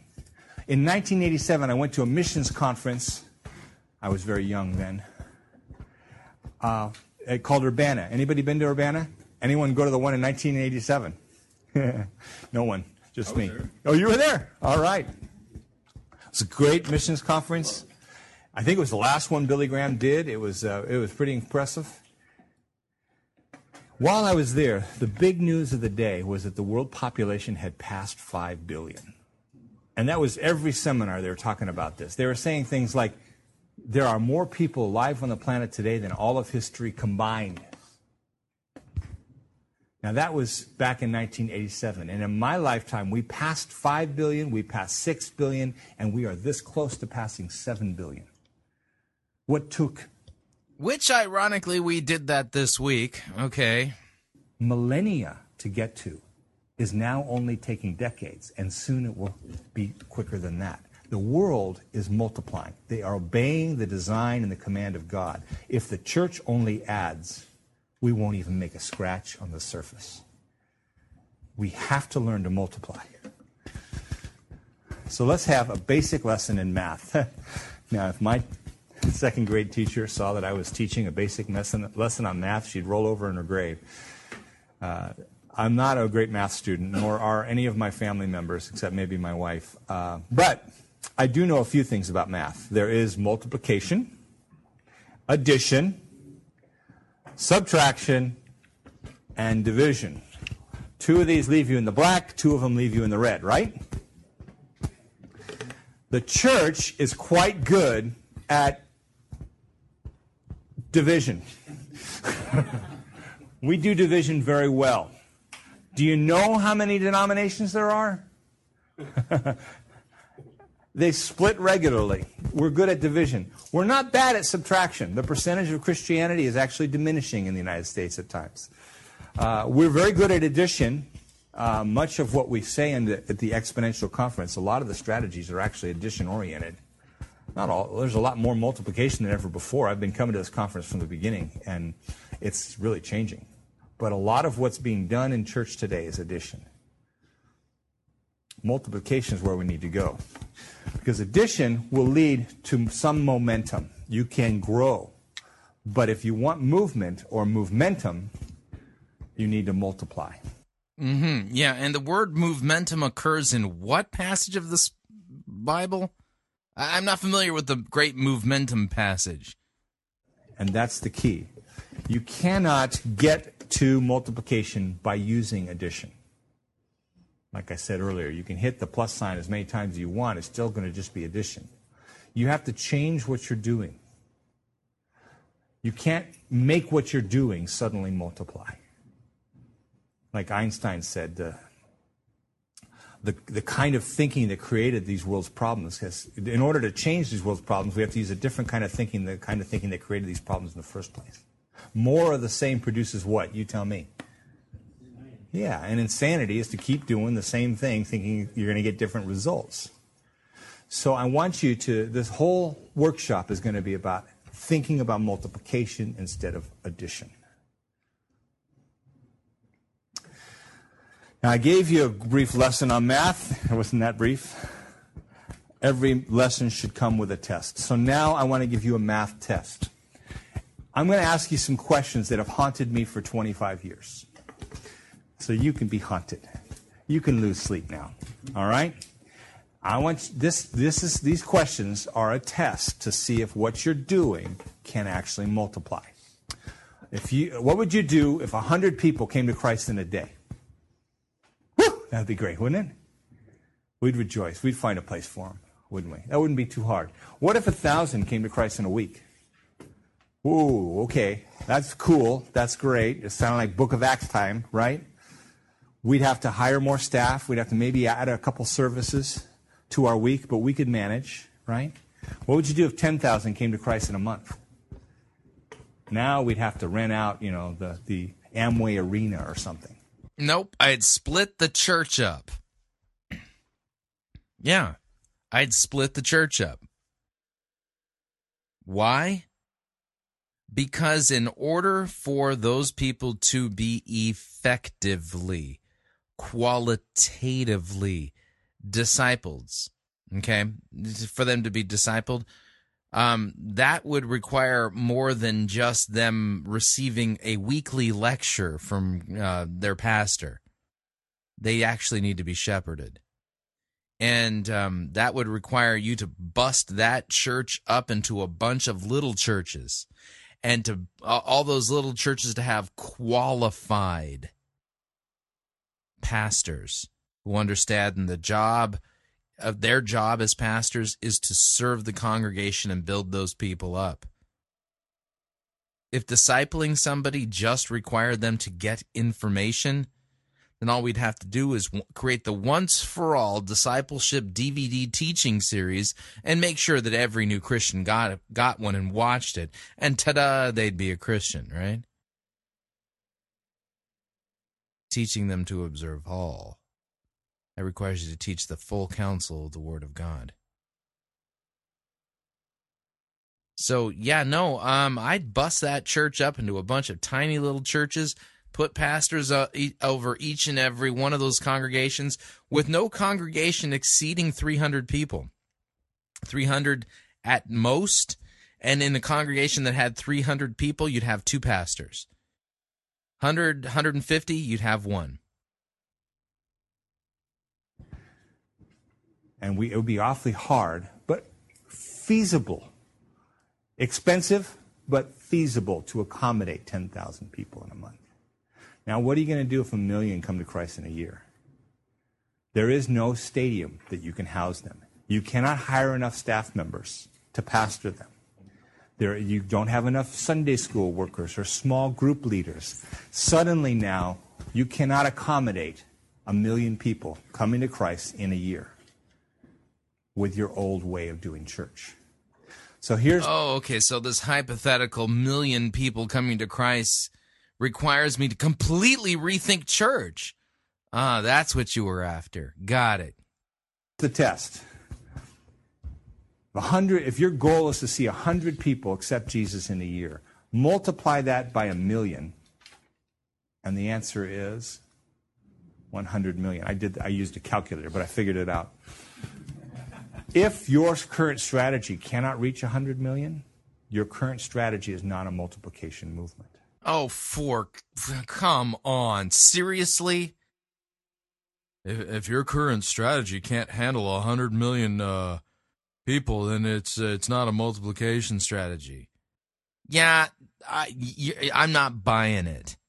I'm not granting the premise. I'm, I'm yeah, I'm smelling. So, yeah, that that smells like a con to me. See, multiplication has exponential growth. So the only limit is the number in the the uh, size of the population. But the current methods we have of church all have capacities which indicate we're doing addition. That we can grow to a certain size, but we have to stop because we don't have the capacity to go beyond that. Multiplication just keeps building. We need that kind of movement or momentum and we need to be ready for it. Are you ready for these kind of results? Yeah, if you're not ready for hundred million people coming to your church, well, then you're just not ready. I mean, unless you're prepared for one third of the population of the United States showing up in your parking lot, well, then you're not ready for multiplication. We, we're, God's not going to give that to us if we can't steward it well. Oh, brother. That's okay. I'll just ha- I'll just bring some people from Robert Morris's church. They tithe and steward all the you know all the time, so uh, they, they'll they'll earn it through their uh, redemptive blessing stuff that they do with their tithing.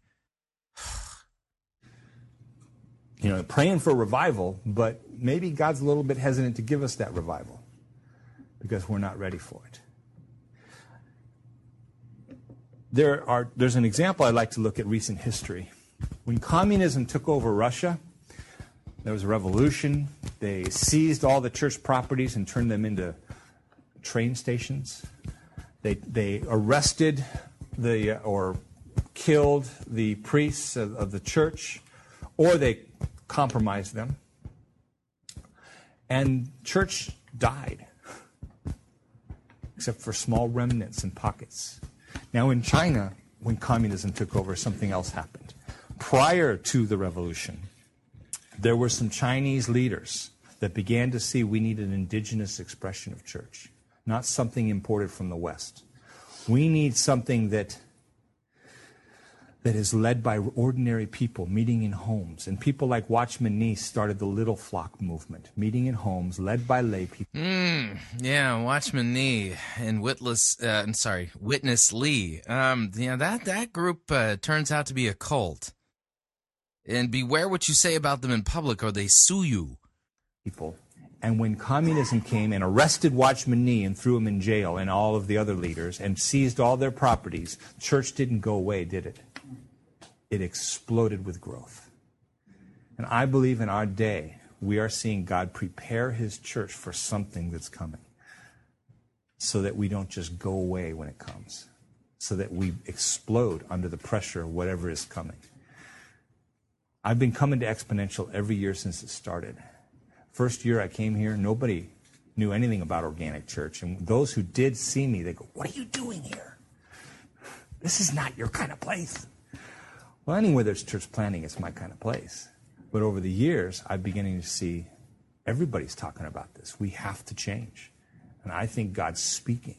Oh, okay, so you think God's speaking, and because you came up with your little formula that says unless you're ready for 100 million people showing up at your church, that means that we've got to change.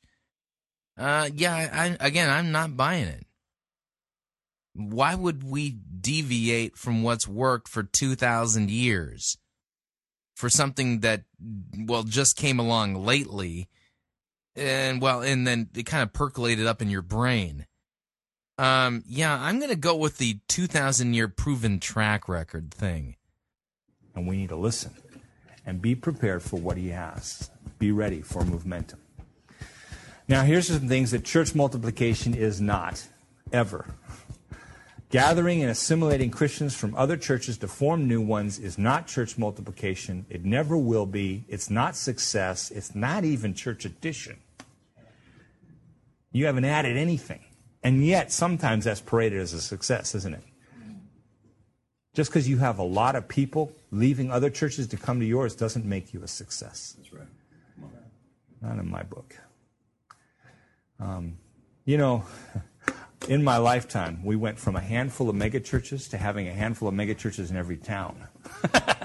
I mean, it's explosive growth if you look at the number of megachurches that have gone from just a few to thousands in the United States. And yet, the percentage of Christianity has dropped in that time. That should be a wake up call.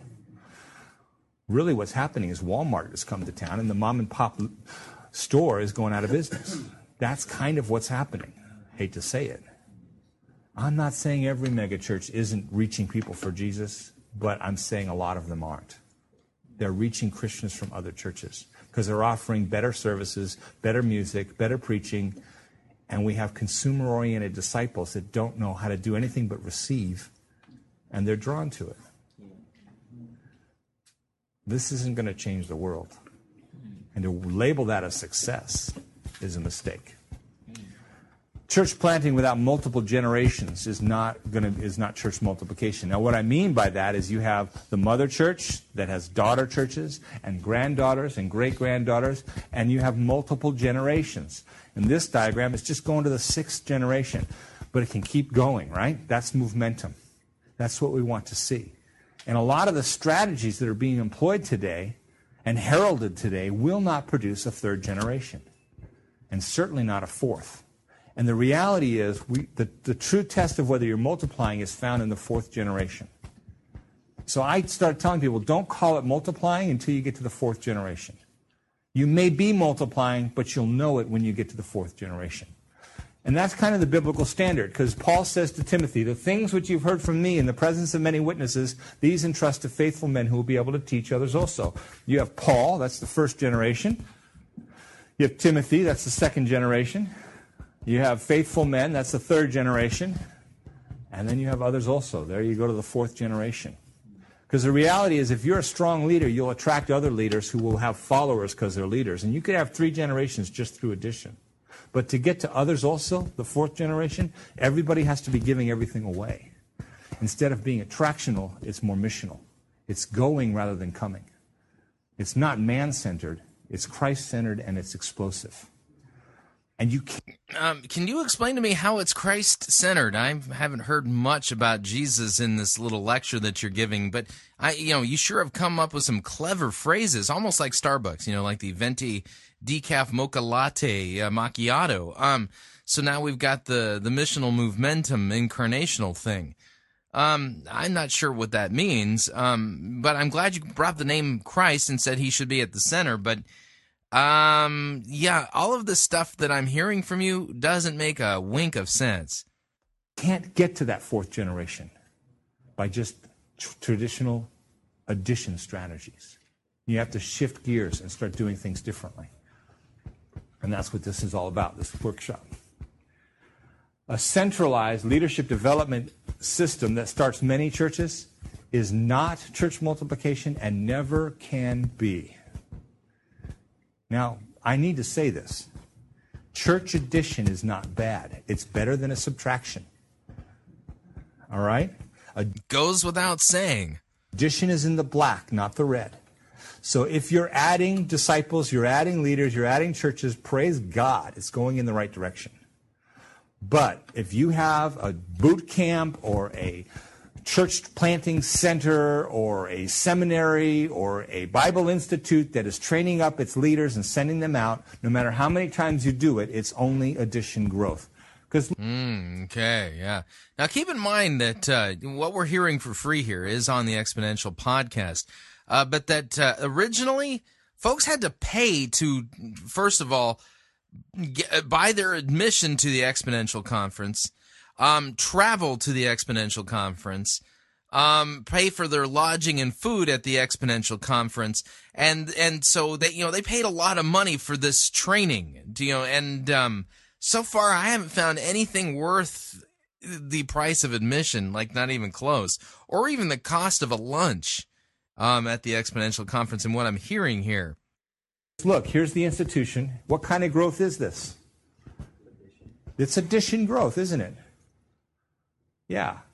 Um, and, and it's only going to be incremental growth. The only way it becomes multiplication is if that institution then starts another one, that starts another one, that starts another one, and goes to the fourth generation. Now we have multiplication. This is exponential growth. Mm-hmm. So the I, I you know, hey I'm I'm all for that concept. This is this is one of the reasons why I think you ought to bust up mega churches. Um, he, here's the idea. Um, you know, let's say your church grows to 400 people break that puppy up. Um, you can plant two more churches. You know, take take a hundred. You know, uh, to start one church, take a hundred to start another church, and uh, get a good pastor in for each of those two congregations. And you've got two, you know, literally from the beginning, kind of growing congregations right there that you can work with. And not only that, the, the, because of the, think of it this way. Okay, um, I used to live in the state of California. Okay, and I'm I'm very happy that I don't live there now. Uh, but years ago, I remember a political uh, initiative, a, a, one of those ballot measures that uh, was put onto the ballot, and the reason why it was put on the ballot is well because California schools were doing just miserably. They were doing terribly. And what they did is they took a look at the student to teacher ratio. And what they found is in a lot of school districts, there was one teacher for like 50 students. And they found that some through some research at the time. Now, I, I can't tell you whether or not the research is really valid or not, but this is how the argument went that uh, there, there there seemed to be an inverse uh, direct proportional ratio type of thing going on that as the number of students increased per single teacher, the grades collectively of the people in that class, of the kids in that class, collectively went down. And so now, grasping on to this latest and greatest uh, you know, study that showed the inverse proportional relationship thingy going on there in the classroom, they came up with an idea. So they passed a ballot initiative, and a, the ballot initiative dictated that in California classrooms, that the greatest number of students there could be in any single class was like thirty. Okay, and the the idea was is that that it would create better learning opportunities through in, you know by increasing individual individual interaction between the teacher and the student okay? Um, so that that was the idea here. Now i don't know if it actually worked but i i think that that was probably a positive thing in the education in the education of many of the youths in uh, the state of california okay?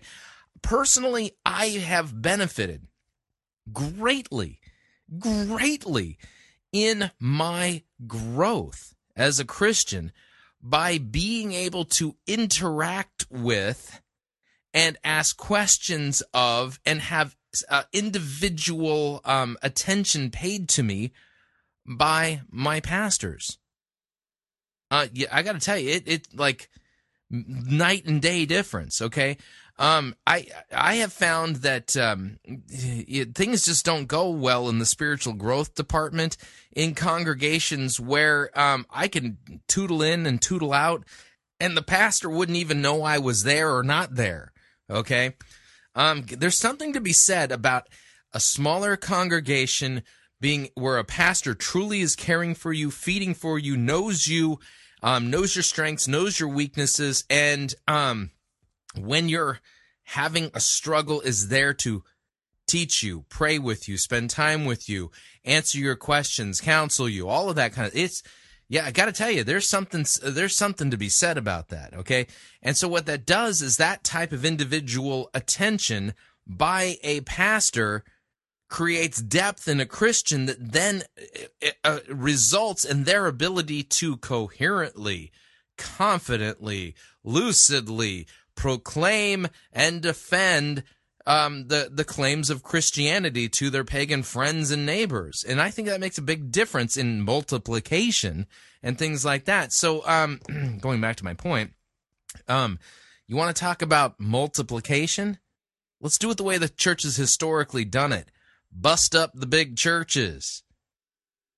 Keep focusing in on small flocks and uh, big depth of teaching. But the, see, here's the other part about it is, is that one of the reasons why it's a great idea to bust up big congregations is this is that you know, let, you know let's say you have one congregation of 10,000 people if the pastor ain't doing a good job you got 10,000 people who claim to be Christians who are well they're not being properly fed and cared for you take 3 you take 10,000 divided by 300 that'll tell you how many different congregations you have you have a greater chance of uh, of ensuring that the people in the smaller congregations are being fed and cared for and are growing in the smaller congregations um, than you do in the bigger ones. And uh, and then if a pastor's doing a miserable job at one congregation, you've only got a few hundred people that are affected as opposed to 10,000. So uh, smaller congregations with well qualified pastors, that's a great protective measure uh, in the church too. This historically, this is this is just how things have been done, and it's worked great for two thousand years like the name of the conference. We need to see this. But however, that said, even if you saw this happening, and I never have seen an institution do this, right? But even if you could, this is still not a church multiplication movement. What is it? It's an institutional movement. See, in order for there to be a true multiplication movement, the church must be self perpetuating that is, she is healthy and enduring and will continue to live without needing any outside props or infusion of resources, and self propagating.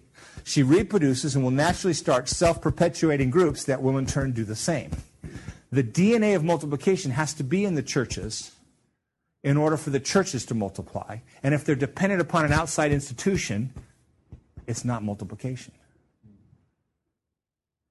A lot of our strategies just went through the window, didn't they? We have to rethink, you know, can church do this by itself? They're in my book, Church 3.0. So for fourteen ninety five. Yeah, yeah. Yeah, you saw that one coming, didn't we? Yeah, sorry about that. That's all right. Uh, Church what? Church 3.0. 3.0. Okay, another idea is a big and fast start with slow and steady growth thereafter is not church multiplication and can never get there. Oops, did I step on toes? I'm sorry. We're so accustomed to thinking of this big launch, and once we get this big launch, we'll be an established church, and then we can grow and multiply. The reality is, it's never a big and fast start. Multiplication is always a slow and small start, and this slide's going to be familiar to you. Exponential growth starts slow and small and builds to rapid momentum over time. It's the only way.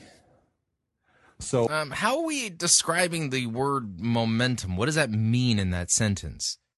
So, what we need to do is see a multiplication. Now, here's that chart I showed you before. Maybe you can see it this time, although it's still dark, isn't it? I need to change the colors.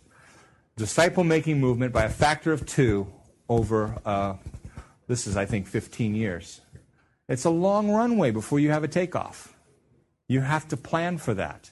Now, if you're on a, th- a three year descending support system, where every year your salary gets cut by a third over three years, you're not going to multiply, are you? You're going to add because it's the only way you can pay the bills. Our whole systems are built around addition, not multiplication. We have to take our finger off the plus sign and move it to the X sign, or we're not going to multiply. And nobody's probably going to, there's the takeoff. You probably saw that during the scene you didn't see the blue lines. Is that right? Yep. Yeah, they were there. You just couldn't see them. Year one, two disciples. Year two, four. Then you get eight. And then finally 16. You get to be a small group after four years. Like I said, you're not going to get written up in the denominational newsletter. By the seventh year, you're a real church. You know, 128 people. Now you can actually, you know, vote at the denominational floor once a year. Uh, but you're still, you know, you're not going to be asked to speak at exponential over that. But as each year doubles, look at these numbers. Now, it's true, no one sees pure multiplication with these kind of numbers. There's, there's drop off, and there's things that don't work, and there's people that don't last, and the, this, but however, that said, this is what multiplication looks like. We need to We need to strive for this. And then after 20 years, you pass a million people this way. Whoa! Now, on the 20th year, that sounds great. On the second year, you feel like an abject failure, don't you? If you don't have in your mind multiplication. Now, this is all possible if one of you, not all of you, but just one of you says, I'm going to take this serious and make a disciple this year in such a way that next year they can make a disciple. And you keep doing that. For 20 years, you get a million people. 34 years, you reach the entire population of the earth and beyond. I find it incredibly discouraging to hear that this isn't happening here in the United States. So, really, what everybody's talking about is theory. I mean, here for the United States.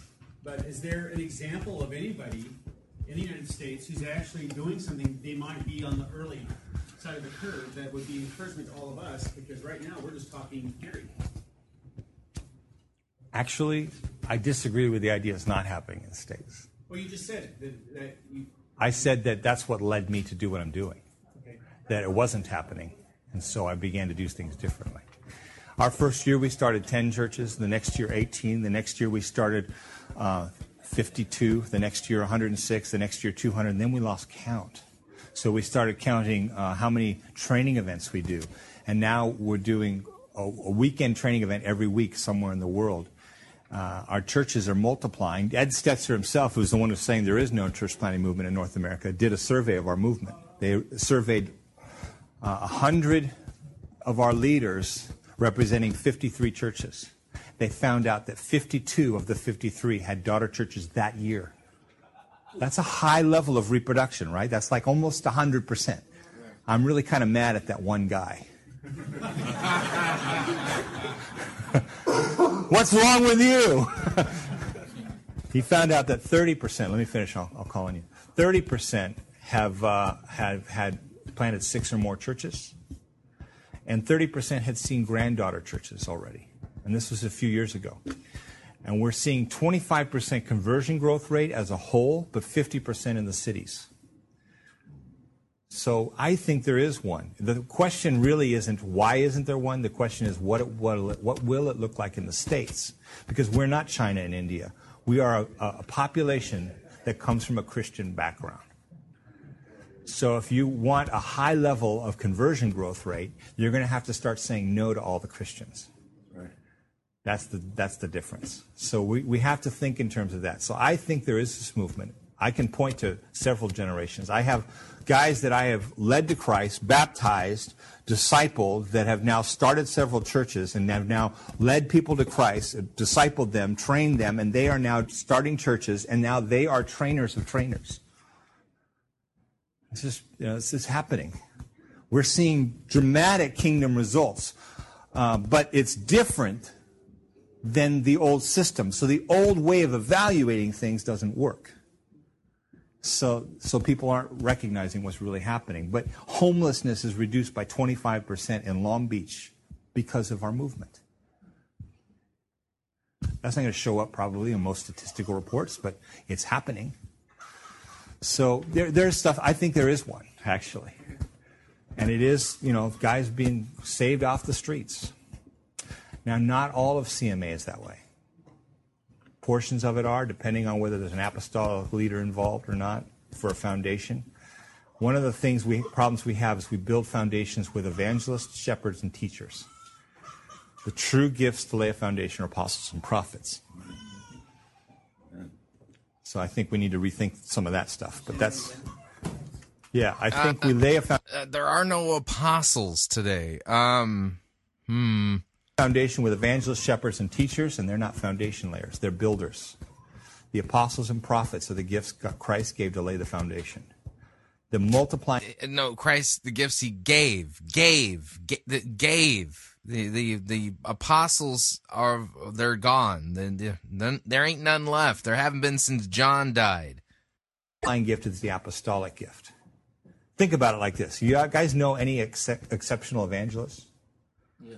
Yeah, and and when you see them doing their gift, what do you think? Whew, I wish I had that gift. Well, that doesn't multiply. Then everybody just starts bringing their friends to meet the evangelist who closes. So evangelism doesn't multiply uh, the church. I'm gonna bang my head against something here. Um, I thought evangelists were part of. Yeah, never mind. Forget the fact that it's biblical. It's a deal. It's not multiplication. When an apostle is apostolizing, the people say, "I can do this." Uh, yeah, uh, we got a problem there. When you got somebody claiming to be apostle and they're apostolizing, that the, the that's not really the right way of saying. If you got somebody claiming to be apostle today, um, they're when they're speaking, they're not apostolizing; they're apostatizing. There's a difference, and apostatizing is bad. And they do. That's the foundation. When a prophet is doing his thing or her thing, the people say, I can hear God. Well, there's a foundation. I can hear God and I can do it. Now we have the foundation of a movement. When a teacher teaches, people say, Man, I wish I was that smart. It's amazing what he knows or she knows. Hmm. That doesn't multiply. So God gave certain gifts to lay a foundation apostles and prophets, not evangelists, shepherds, and teachers. But we try to, we, we've elevated those roles above all the others. In fact, the teacher has a monopoly. The teacher has had control for so many years that they've actually taught that apostles and prophets don't exist. They call themselves shepherds. And they say to the evangelist, you should start a parachurch organization out there. And the evangelists gladly will because they're tired of all the red tape. And the teachers have a monopoly over church. They don't do it intentional. But that's kind of what's happened. Mm-hmm. They've even taught there's the pastor and teacher. You even hear teachers say this pastors and teachers is one gift. And they get out their Greek text to prove it. I think they're wrong. I think it's two different gifts. So I, that's just that's not that's freebie. That's not part of this presentation. But to answer your question, you had a question, Brent. I suppose if you thought this, that would look different, but can one person more than two people per year? Yeah. One person do three or four per year? Yeah, absolutely. Jesus did 12 in three years. Yeah. Okay. Yeah. So, yes, this is the minimum, right? All right.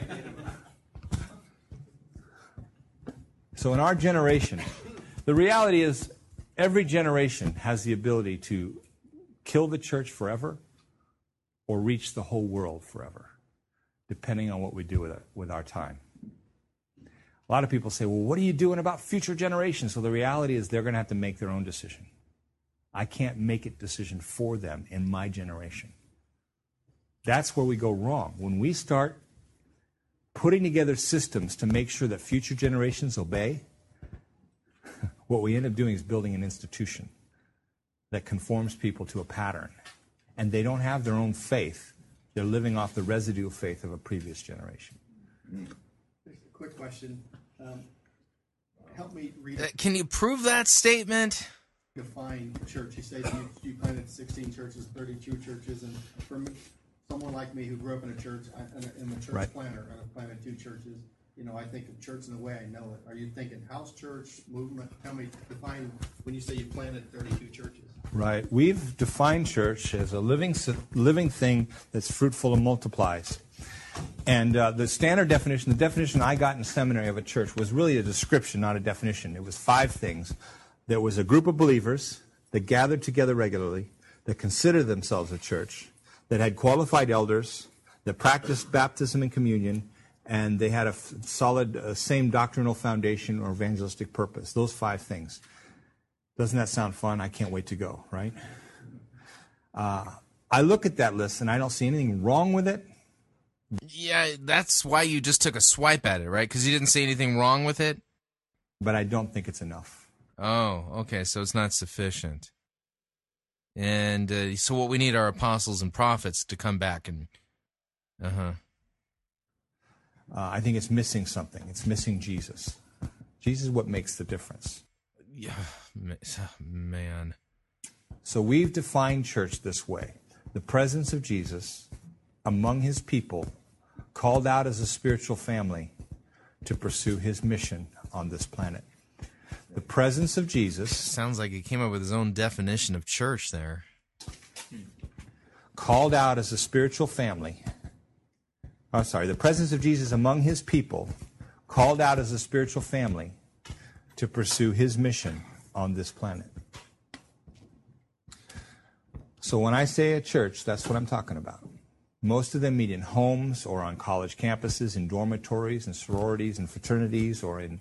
Uh, we've had one that met in a locker room. Uh, Do you got any that meet in a church building? uh, we've had them meet at the beach or in a park, depending on where you live. Uh, they've met, you know, and we don't call them parking lot churches, and I don't call them house churches. We call them organic, emphasizing the life and the reproductivity. And the presence of Jesus among his people, called out as a spiritual family to pursue his mission on this planet.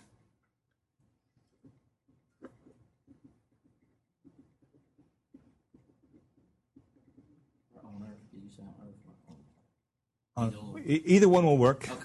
This planet or another one. Here's a simple historic definition taken from the Augsburg Confession. The church is understood to be the congregation of the saints, those who are called out, and true believers. Ta da! Pretty simple. Okay. You said yesterday that you, um, you, you were thinking you would have a monthly worship service. Yes. Along with these organic Right. group, smaller groups. Do you see that happening in, in any Yes. other places as a way to deal with this? Yeah, and I'm going to get to that in a moment. So let me move on. We'll just take that chart, flip it upside down, put it on a hill. So gravity teaches us about real momentum, all right? Because you're familiar with gravity, right? How many of you are familiar with gravity? Yes. Put a car up at the top of the hill that is uh, out of gas and in neutral, and it doesn't take much to stop it. You know, you can just put your foot in front of the tire and it won't go. And it's not even hurting because there's no momentum there. To, and these are the things that are killing us. And this is a little bit more than what I said on, on the stage today. Seduction of addition in early stages, talked about that. Corrupted DNA in the disciples, talked about that a little bit. Trying to accommodate unmotivated people. We do this all the time. You know, most pastors, their job description can be written out as trying to motivate unmotivated people. Right, right, right, right. That's what we do all the time. Well, listen, if they don't have it, if Jesus in them isn't enough to motivate them, your sermon isn't going to do it. Jesus died and rose from the dead to give them motivation. Your sermon is just not going to compare to that. Um, to give them motivation. Okay. Wow. All right? And, and even if you have a string section at the end with a poem and you cry, it's, you know, just going to have to do it again next week. So, so just stop trying to motivate unmotivated people.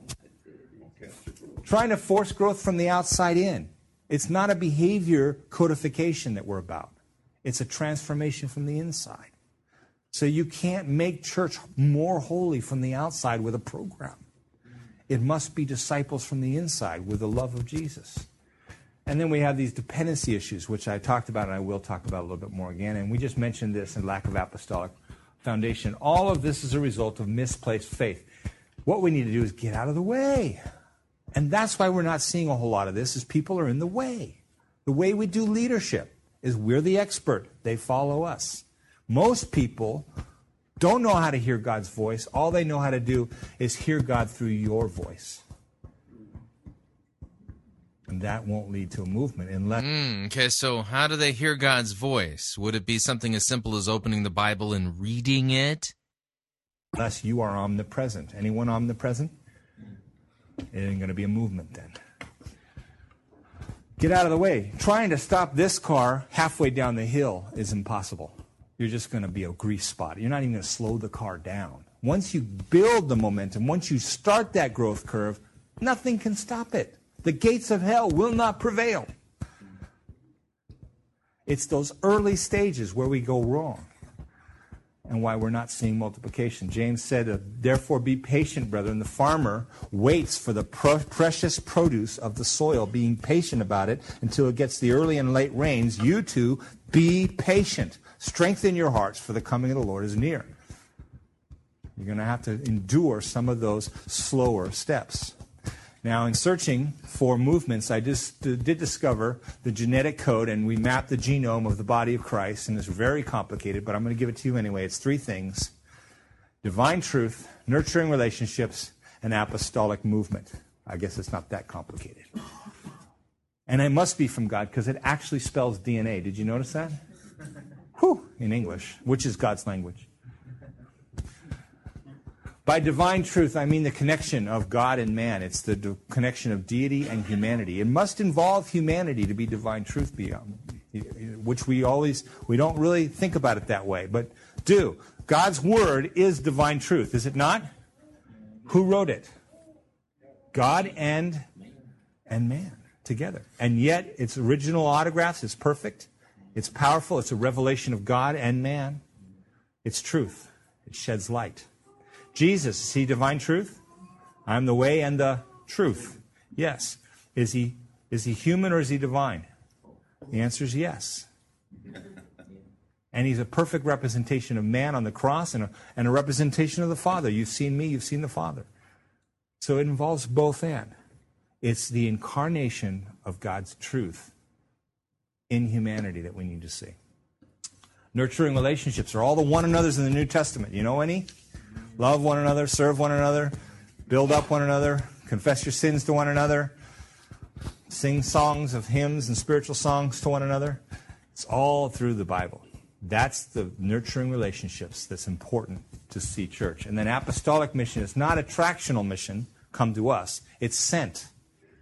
One holy apostolic church, the Nicene Creed says, right? We are a sent agency, not a sending agency. All of us are sent. We all carry apostolic mission within us. We should. Unfortunately, some churches, they have the D, they have the N, they need a kick in the A. They don't have apostolic mission. Or they have divine truth, nurturing relationships, and attractional mission. And that's also an A, but it doesn't result in movement. Don't supplement the DNA, don't subtract from the DNA, and don't separate it into its component parts. Don't specialize. Well, that one's not my gift, this one is. Don't be the senior pastor that only studies the word and preaches the word, and that's it. Because your messages will not have meaning without relationship or mission involved. And DNA should be the driving force of every cell of the body, and a cell is not a cell group of people, it's a disciple in relationship to another disciple. That's the unit, the smallest unit of church life. That's where we need the DNA. This is my favorite part. There we go. I had to do that. Jesus said, Listen, a farmer went out to sow his seed. As he was scattering the seed, some fell among the path, some the birds came and ate it up. Some fell in the rocky places where it didn't have much soil. It sprang up quickly because of the soil was shallow. But when the sun came up, the plants were scorched and they withered because they had no root. Other seed fell on the thorns, among the thorns, and when they grew up, they choked the plants so that they could bear no grain. Still other seed fell in the good soil. They came up and grew and produced a crop, multiplying thirtyfold, sixtyfold, a hundredfold. Jesus said, Listen to this parable. In fact, he went so far to say, If you don't understand this parable, you don't understand any of the parables. That seems important. This is the one parable. He, it's mentioned three times in the New Testament, and all three times he gives a detailed description of what every part is. It's the only parable like that. He's saying if you don't understand this, all is lost for the kingdom. And we have not paid attention to this parable. And it has to do with two things a seed in soil. Good seed, good soil produces multiplication. There it is. Jesus said it. And the good seed is the Word of God. If you mess up the seed or you mess up the soil, you lose multiplication. You have to get both right. So we need to learn to believe in the seed.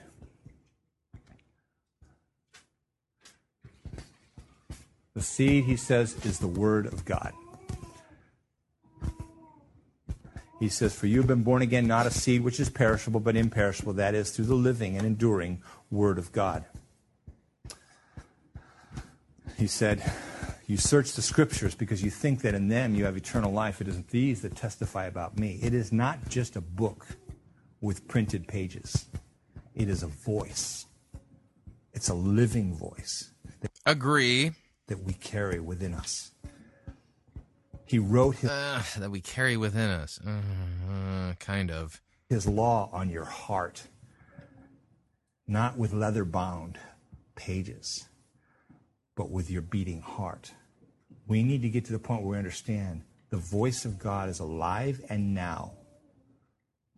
It's not just a book that you read. It's not a technical manual. Does anybody here like to read technical manuals? There's always a couple. Raise your hand if you do. Be proud. I mean, these are the people using all the software on their computer. Anyone? No one? Ah, there we. I knew there was one. The closet techie. Good. All right. No one else wants to cop to it. All right. Why is it that we don't read our technical manuals? This is why I do Mac. Because I don't like to read technical manuals. It's intuitive. The reason is it doesn't. It's not very exciting, is it? The reality is, though, I do read my technical manual. When do I read it? When something goes wrong. And how do I read it? I flip the, to the concordance in the back. I mean, the troubleshooting section.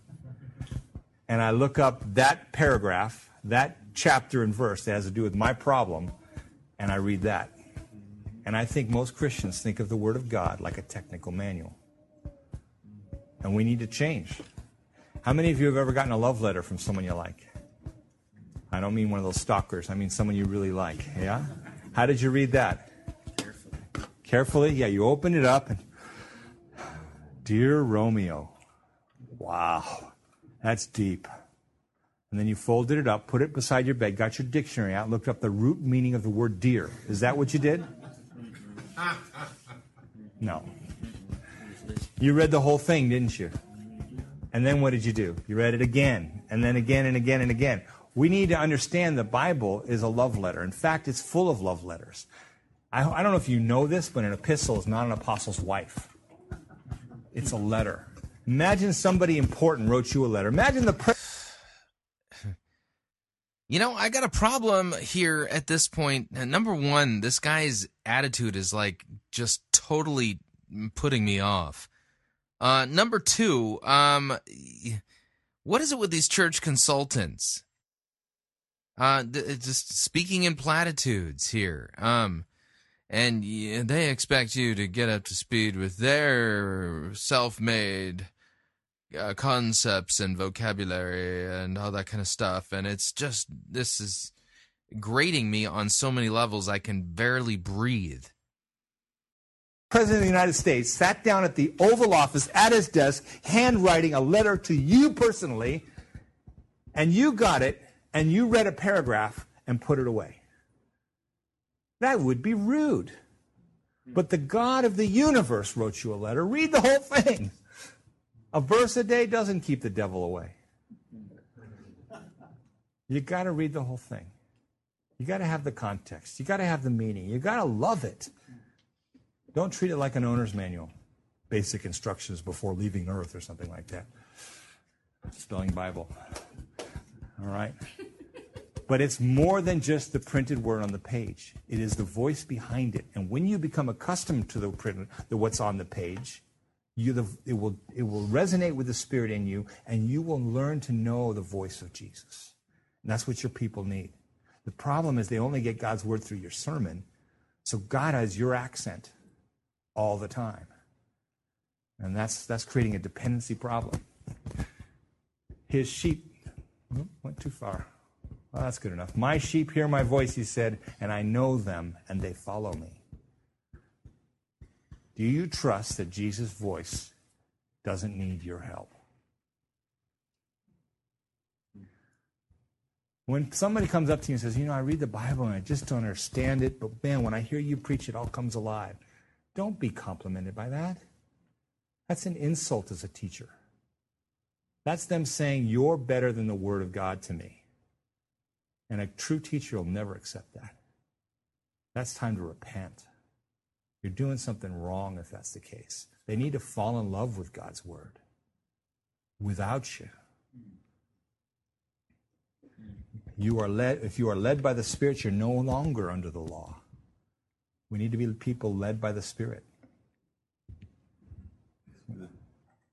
This is what Jesus said The wind blows where it wishes, and you hear the sound of it, but do not know where it comes from or where it is going. So is everyone who is born of the Spirit.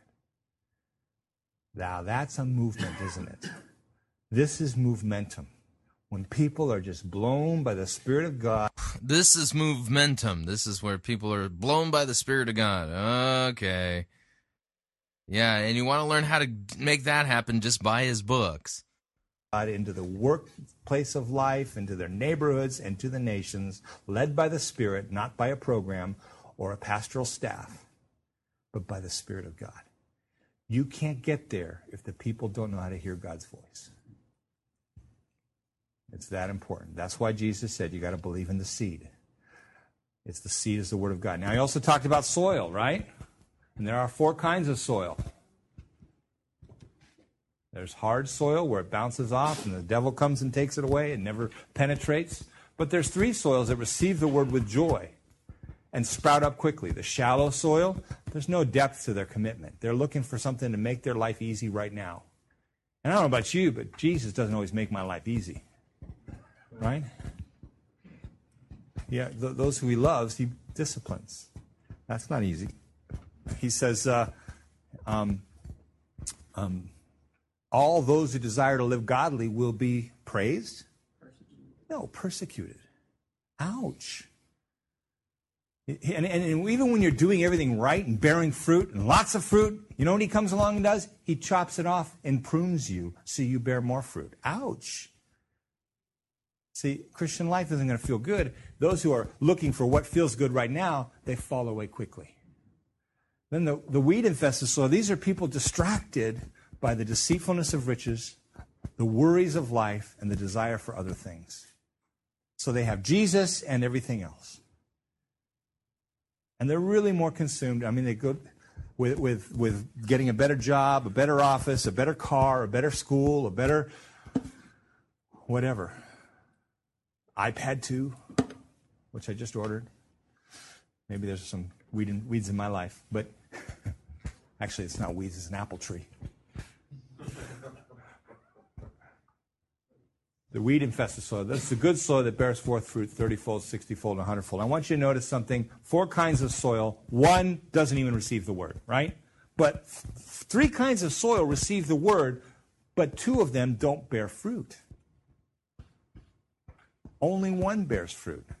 Jesus told you it would be this way. Now, that could be discouraging, those numbers, but the reality is it's life affirming to me because it's reflective of reality. How many of you have seen people come to Christ? You get so excited, and then six months later, you can't find them.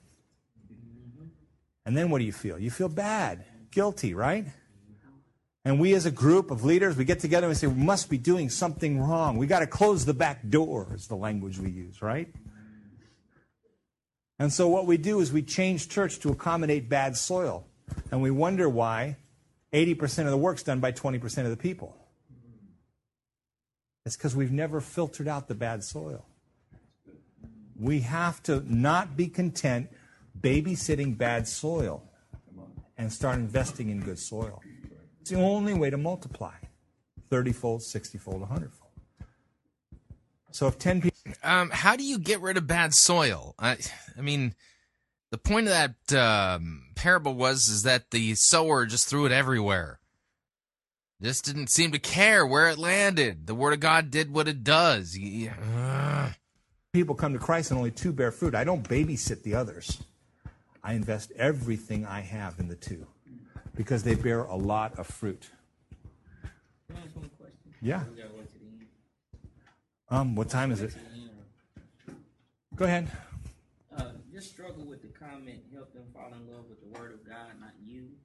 Kind of wrestle with that because, like, you know, one a prof, you know, an undergrad, you know, professor, watching him teach didactically and pedagogically made me just like, man, I didn't look at like he's awesome. I can never do that.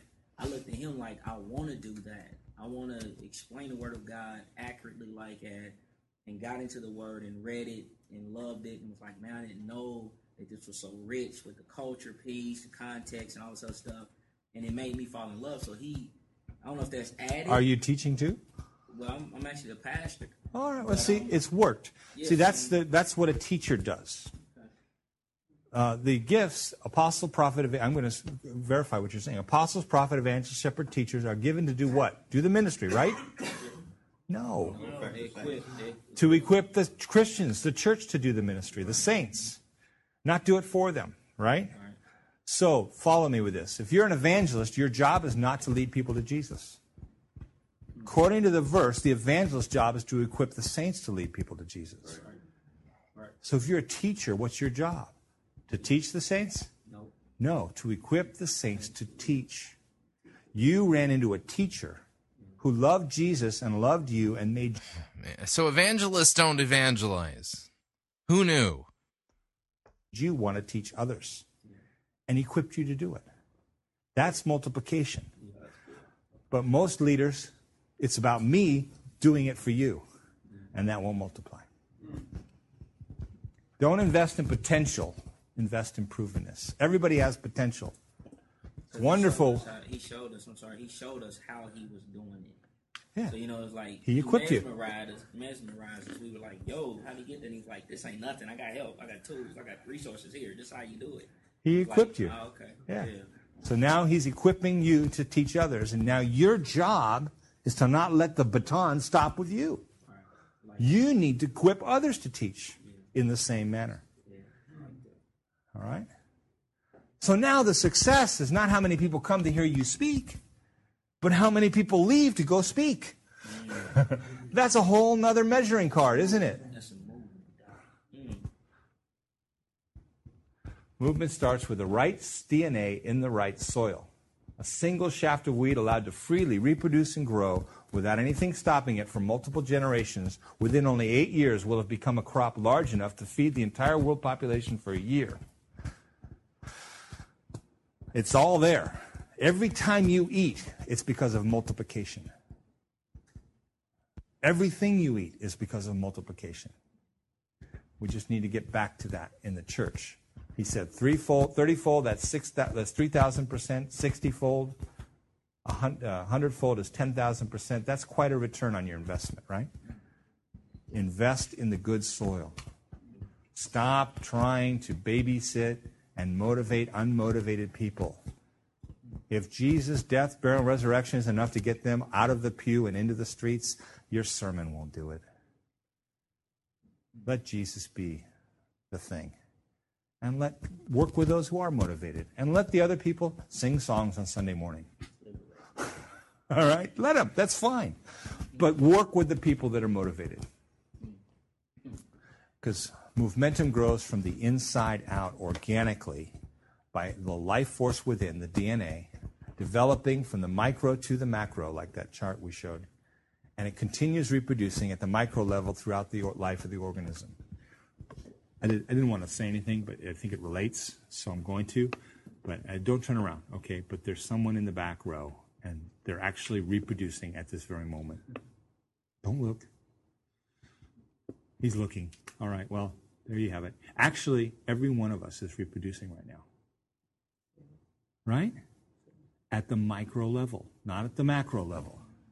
But every cell in my hand right now is reproducing. The old ones die off, the new ones take its place. What would happen if they all went on strike and decided not to multiply?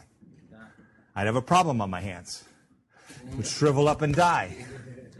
Death occurs when we stop reproducing. What does that tell you about the church? We have a more serious problem than we realize. And you don't need to teach people to reproduce. I mean, think about it. We have sex education in high school. Why? So they can learn how to reproduce? No, so they learn how not to. Because it's natural. It's God's design to reproduce. They figure it out all by themselves in the back of a pickup to, or back of a back seat of a car or wherever. That's old, isn't it? Anyway. Yeah, the illustrations. Yeah. Sure is folksy, isn't it? I don't understand. Really, I mean, what's the big takeaway here? I, have you figured it out? I haven't figured it out. Anyway, they figure it out because it's the way they've been designed. And I think the church has been designed to reproduce naturally. It's the stuff we do early on that stops it. And we need to get out of the way.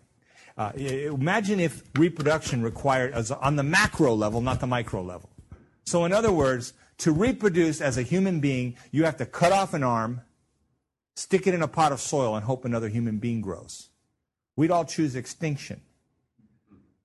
That's not the way reproduction occurs, and yet that's the way we teach church planting. What we need to do is make sure the DNA is in the good soil. Then you don't have to teach multiplication, it just happens. When we first started seeing multiplication, I was all excited. I was casting vision for it. And this woman came up to me and says, We just got in this Casting vision for it. Oh, brother. group. We like it. We don't want to multiply. Stop talking about multiplication. She was my wife, so I listened to her. I said, Okay, if this is true, if the Bible's true, here's what I'm going to say. I'll make a deal with you. You don't have to multiply. I'll stop talking about multiplication. In fact, never multiply. Please stop multiplying. Within three months, there were three groups. Because the seed in good soil will multiply, whether you tell it to or not, or even if you tell it not to. It's from within. You had a question, or somebody had a question? Um, one of my weaknesses as a pastor, I've been planting churches and I struggle with over focusing on the. Right. Instead of the provenness. All I think there's some mercy gift in there. And Yeah. When I was a te- I, was, I used to be a high school teacher. Uh-huh. And a couple of the bad kids I would over focus on while the rest were bored. I think a lot of pastors, including me, we feel guilty about saying no to people. Yep. And I have a couple of staff that I'm spending a lot of time with that are hard to get motivated, and I got an all-star that I spend with them. And my, my father-in-law called me, he's a prophet, and he said, there's two people in your life that you need to stop spending time with.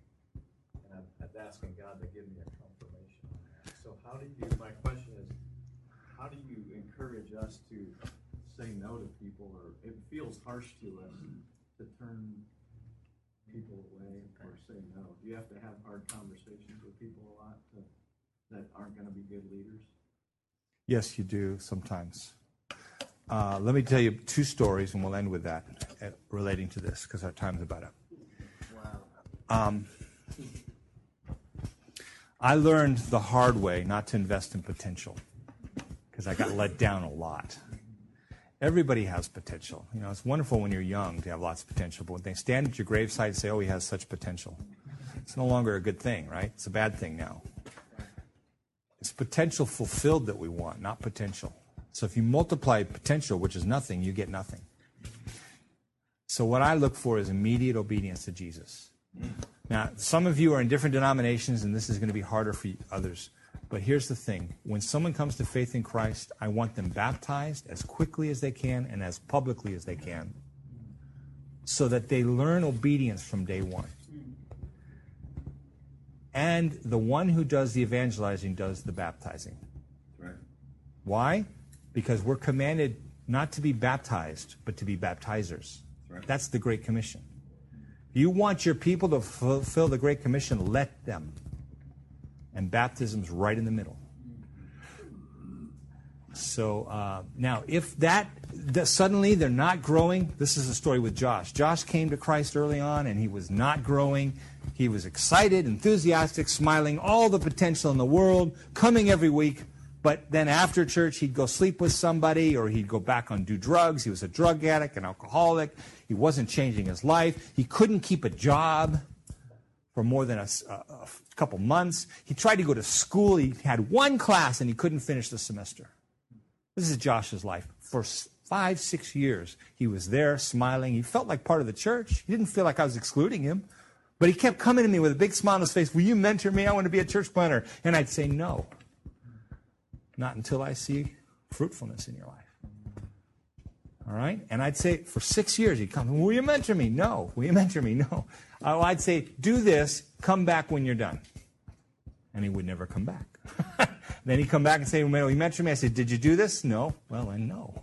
Once you do this, once you start making disciples that multiply, we'll mentor you. All right? One day he came home. This is like five years into his Christian life, something like that. After this point, I kind of say, I kind of write him off. Uh, he's probably never going to bear fruit. All right, so I'm going to invest somewhere else. He comes home, from, and his father and his brother are in a fist fight in the front of the house. And his brother keels o- his father keels over and dies of a heart attack. And his brother hits his head and falls into a coma. Has never been the same since. And he realized that is where my life is headed. I need to change. He came to me and confessed everything in his life. It took an hour, you know, and most of it I already knew, but I let him confess it because what we need is healing here. We need cleansing. And he's bringing it into the light, and he's cleansed. I sent him for a couple weeks into the desert to meet with a prophet on our team, Desi. He you know, lives out there and eats locusts and wild honey. Globe, Arizona. Doesn't really well, this actually probably does. But anyway, uh, he's one of those survivalist type guys, you know, good protein with a British accent. So then uh, um, he comes back and he's just changed. He gets a job at the Coffee Bean. He works that job for six years. As, becomes a manager. He goes to school. Last year he graduated. He's now working in a hospital as a respiratory care technician. And in that period of time, at school, he started three churches. He started another one at another, another school, and he became a trainer of greenhouse. I started mentoring him at that point because there was provenness in his life. And he just sprouted up and grew. And he led Juan to Christ. And Juan is a tremendous apostolic leader. He has started several churches and is his disciple. And now, uh, Greenhouse is taught by Josh and by Juan and they're training other people that will end up being trainers. It's happening. Josh did a greenhouse at Moody Bible Institute and in India. He's been overseas doing this. Started with a flake, but I waited. If I had given him the goods when he wasn't proven, they would not have been valued. It would have been casting pearls before swine. Wait until you see provenness before you invest. One last question. What's the difference between discipling and mentoring? Great, great question. I think you need in your mind separate discipling and mentoring because discipling is everybody does. Everybody has to make disciples. Mentoring is for leadership when you're influencing others. You're not a leader if no one's following. Right? So you hold back mentoring for those who actually are having influence over other people's lives. Provenness. Yeah, yeah. For me, they were already multiplying disciples before they ever become a leader. Now, it may not be true in your church, but we have this disciple thing going on that's the fuel for the whole movement uh, called Life Transformation Groups. And you can read about that in, uh, it's in Search and Rescue, but they've changed the title. And I always, what's it called? Ordinary Hero at the Baker table. That's available. Thanks. All right, thanks for your time. Let's see some movement, huh? Uh-uh. I mean, movement. this topic is in the book. Okay. Um, yeah, so let's get some momentum and make sure that you don't mentor somebody who doesn't have the right influence and isn't producing the right thing and make sure to filter out the wrong soil kind of thing. Yeah, um the, so this is what apparently America's brightest young uh, church leaders are hearing and being taught and um i um i'm not seeing any value to it at all. Uh, maybe the way forward is backwards. Yeah you, you know go back to what the church has done for the last 2000 years and let's just quit with the clever ideas and the brand new vocabulary about the movemental, missional, incarnational thing, and uh, and stop talking about that stuff and just get back to basics.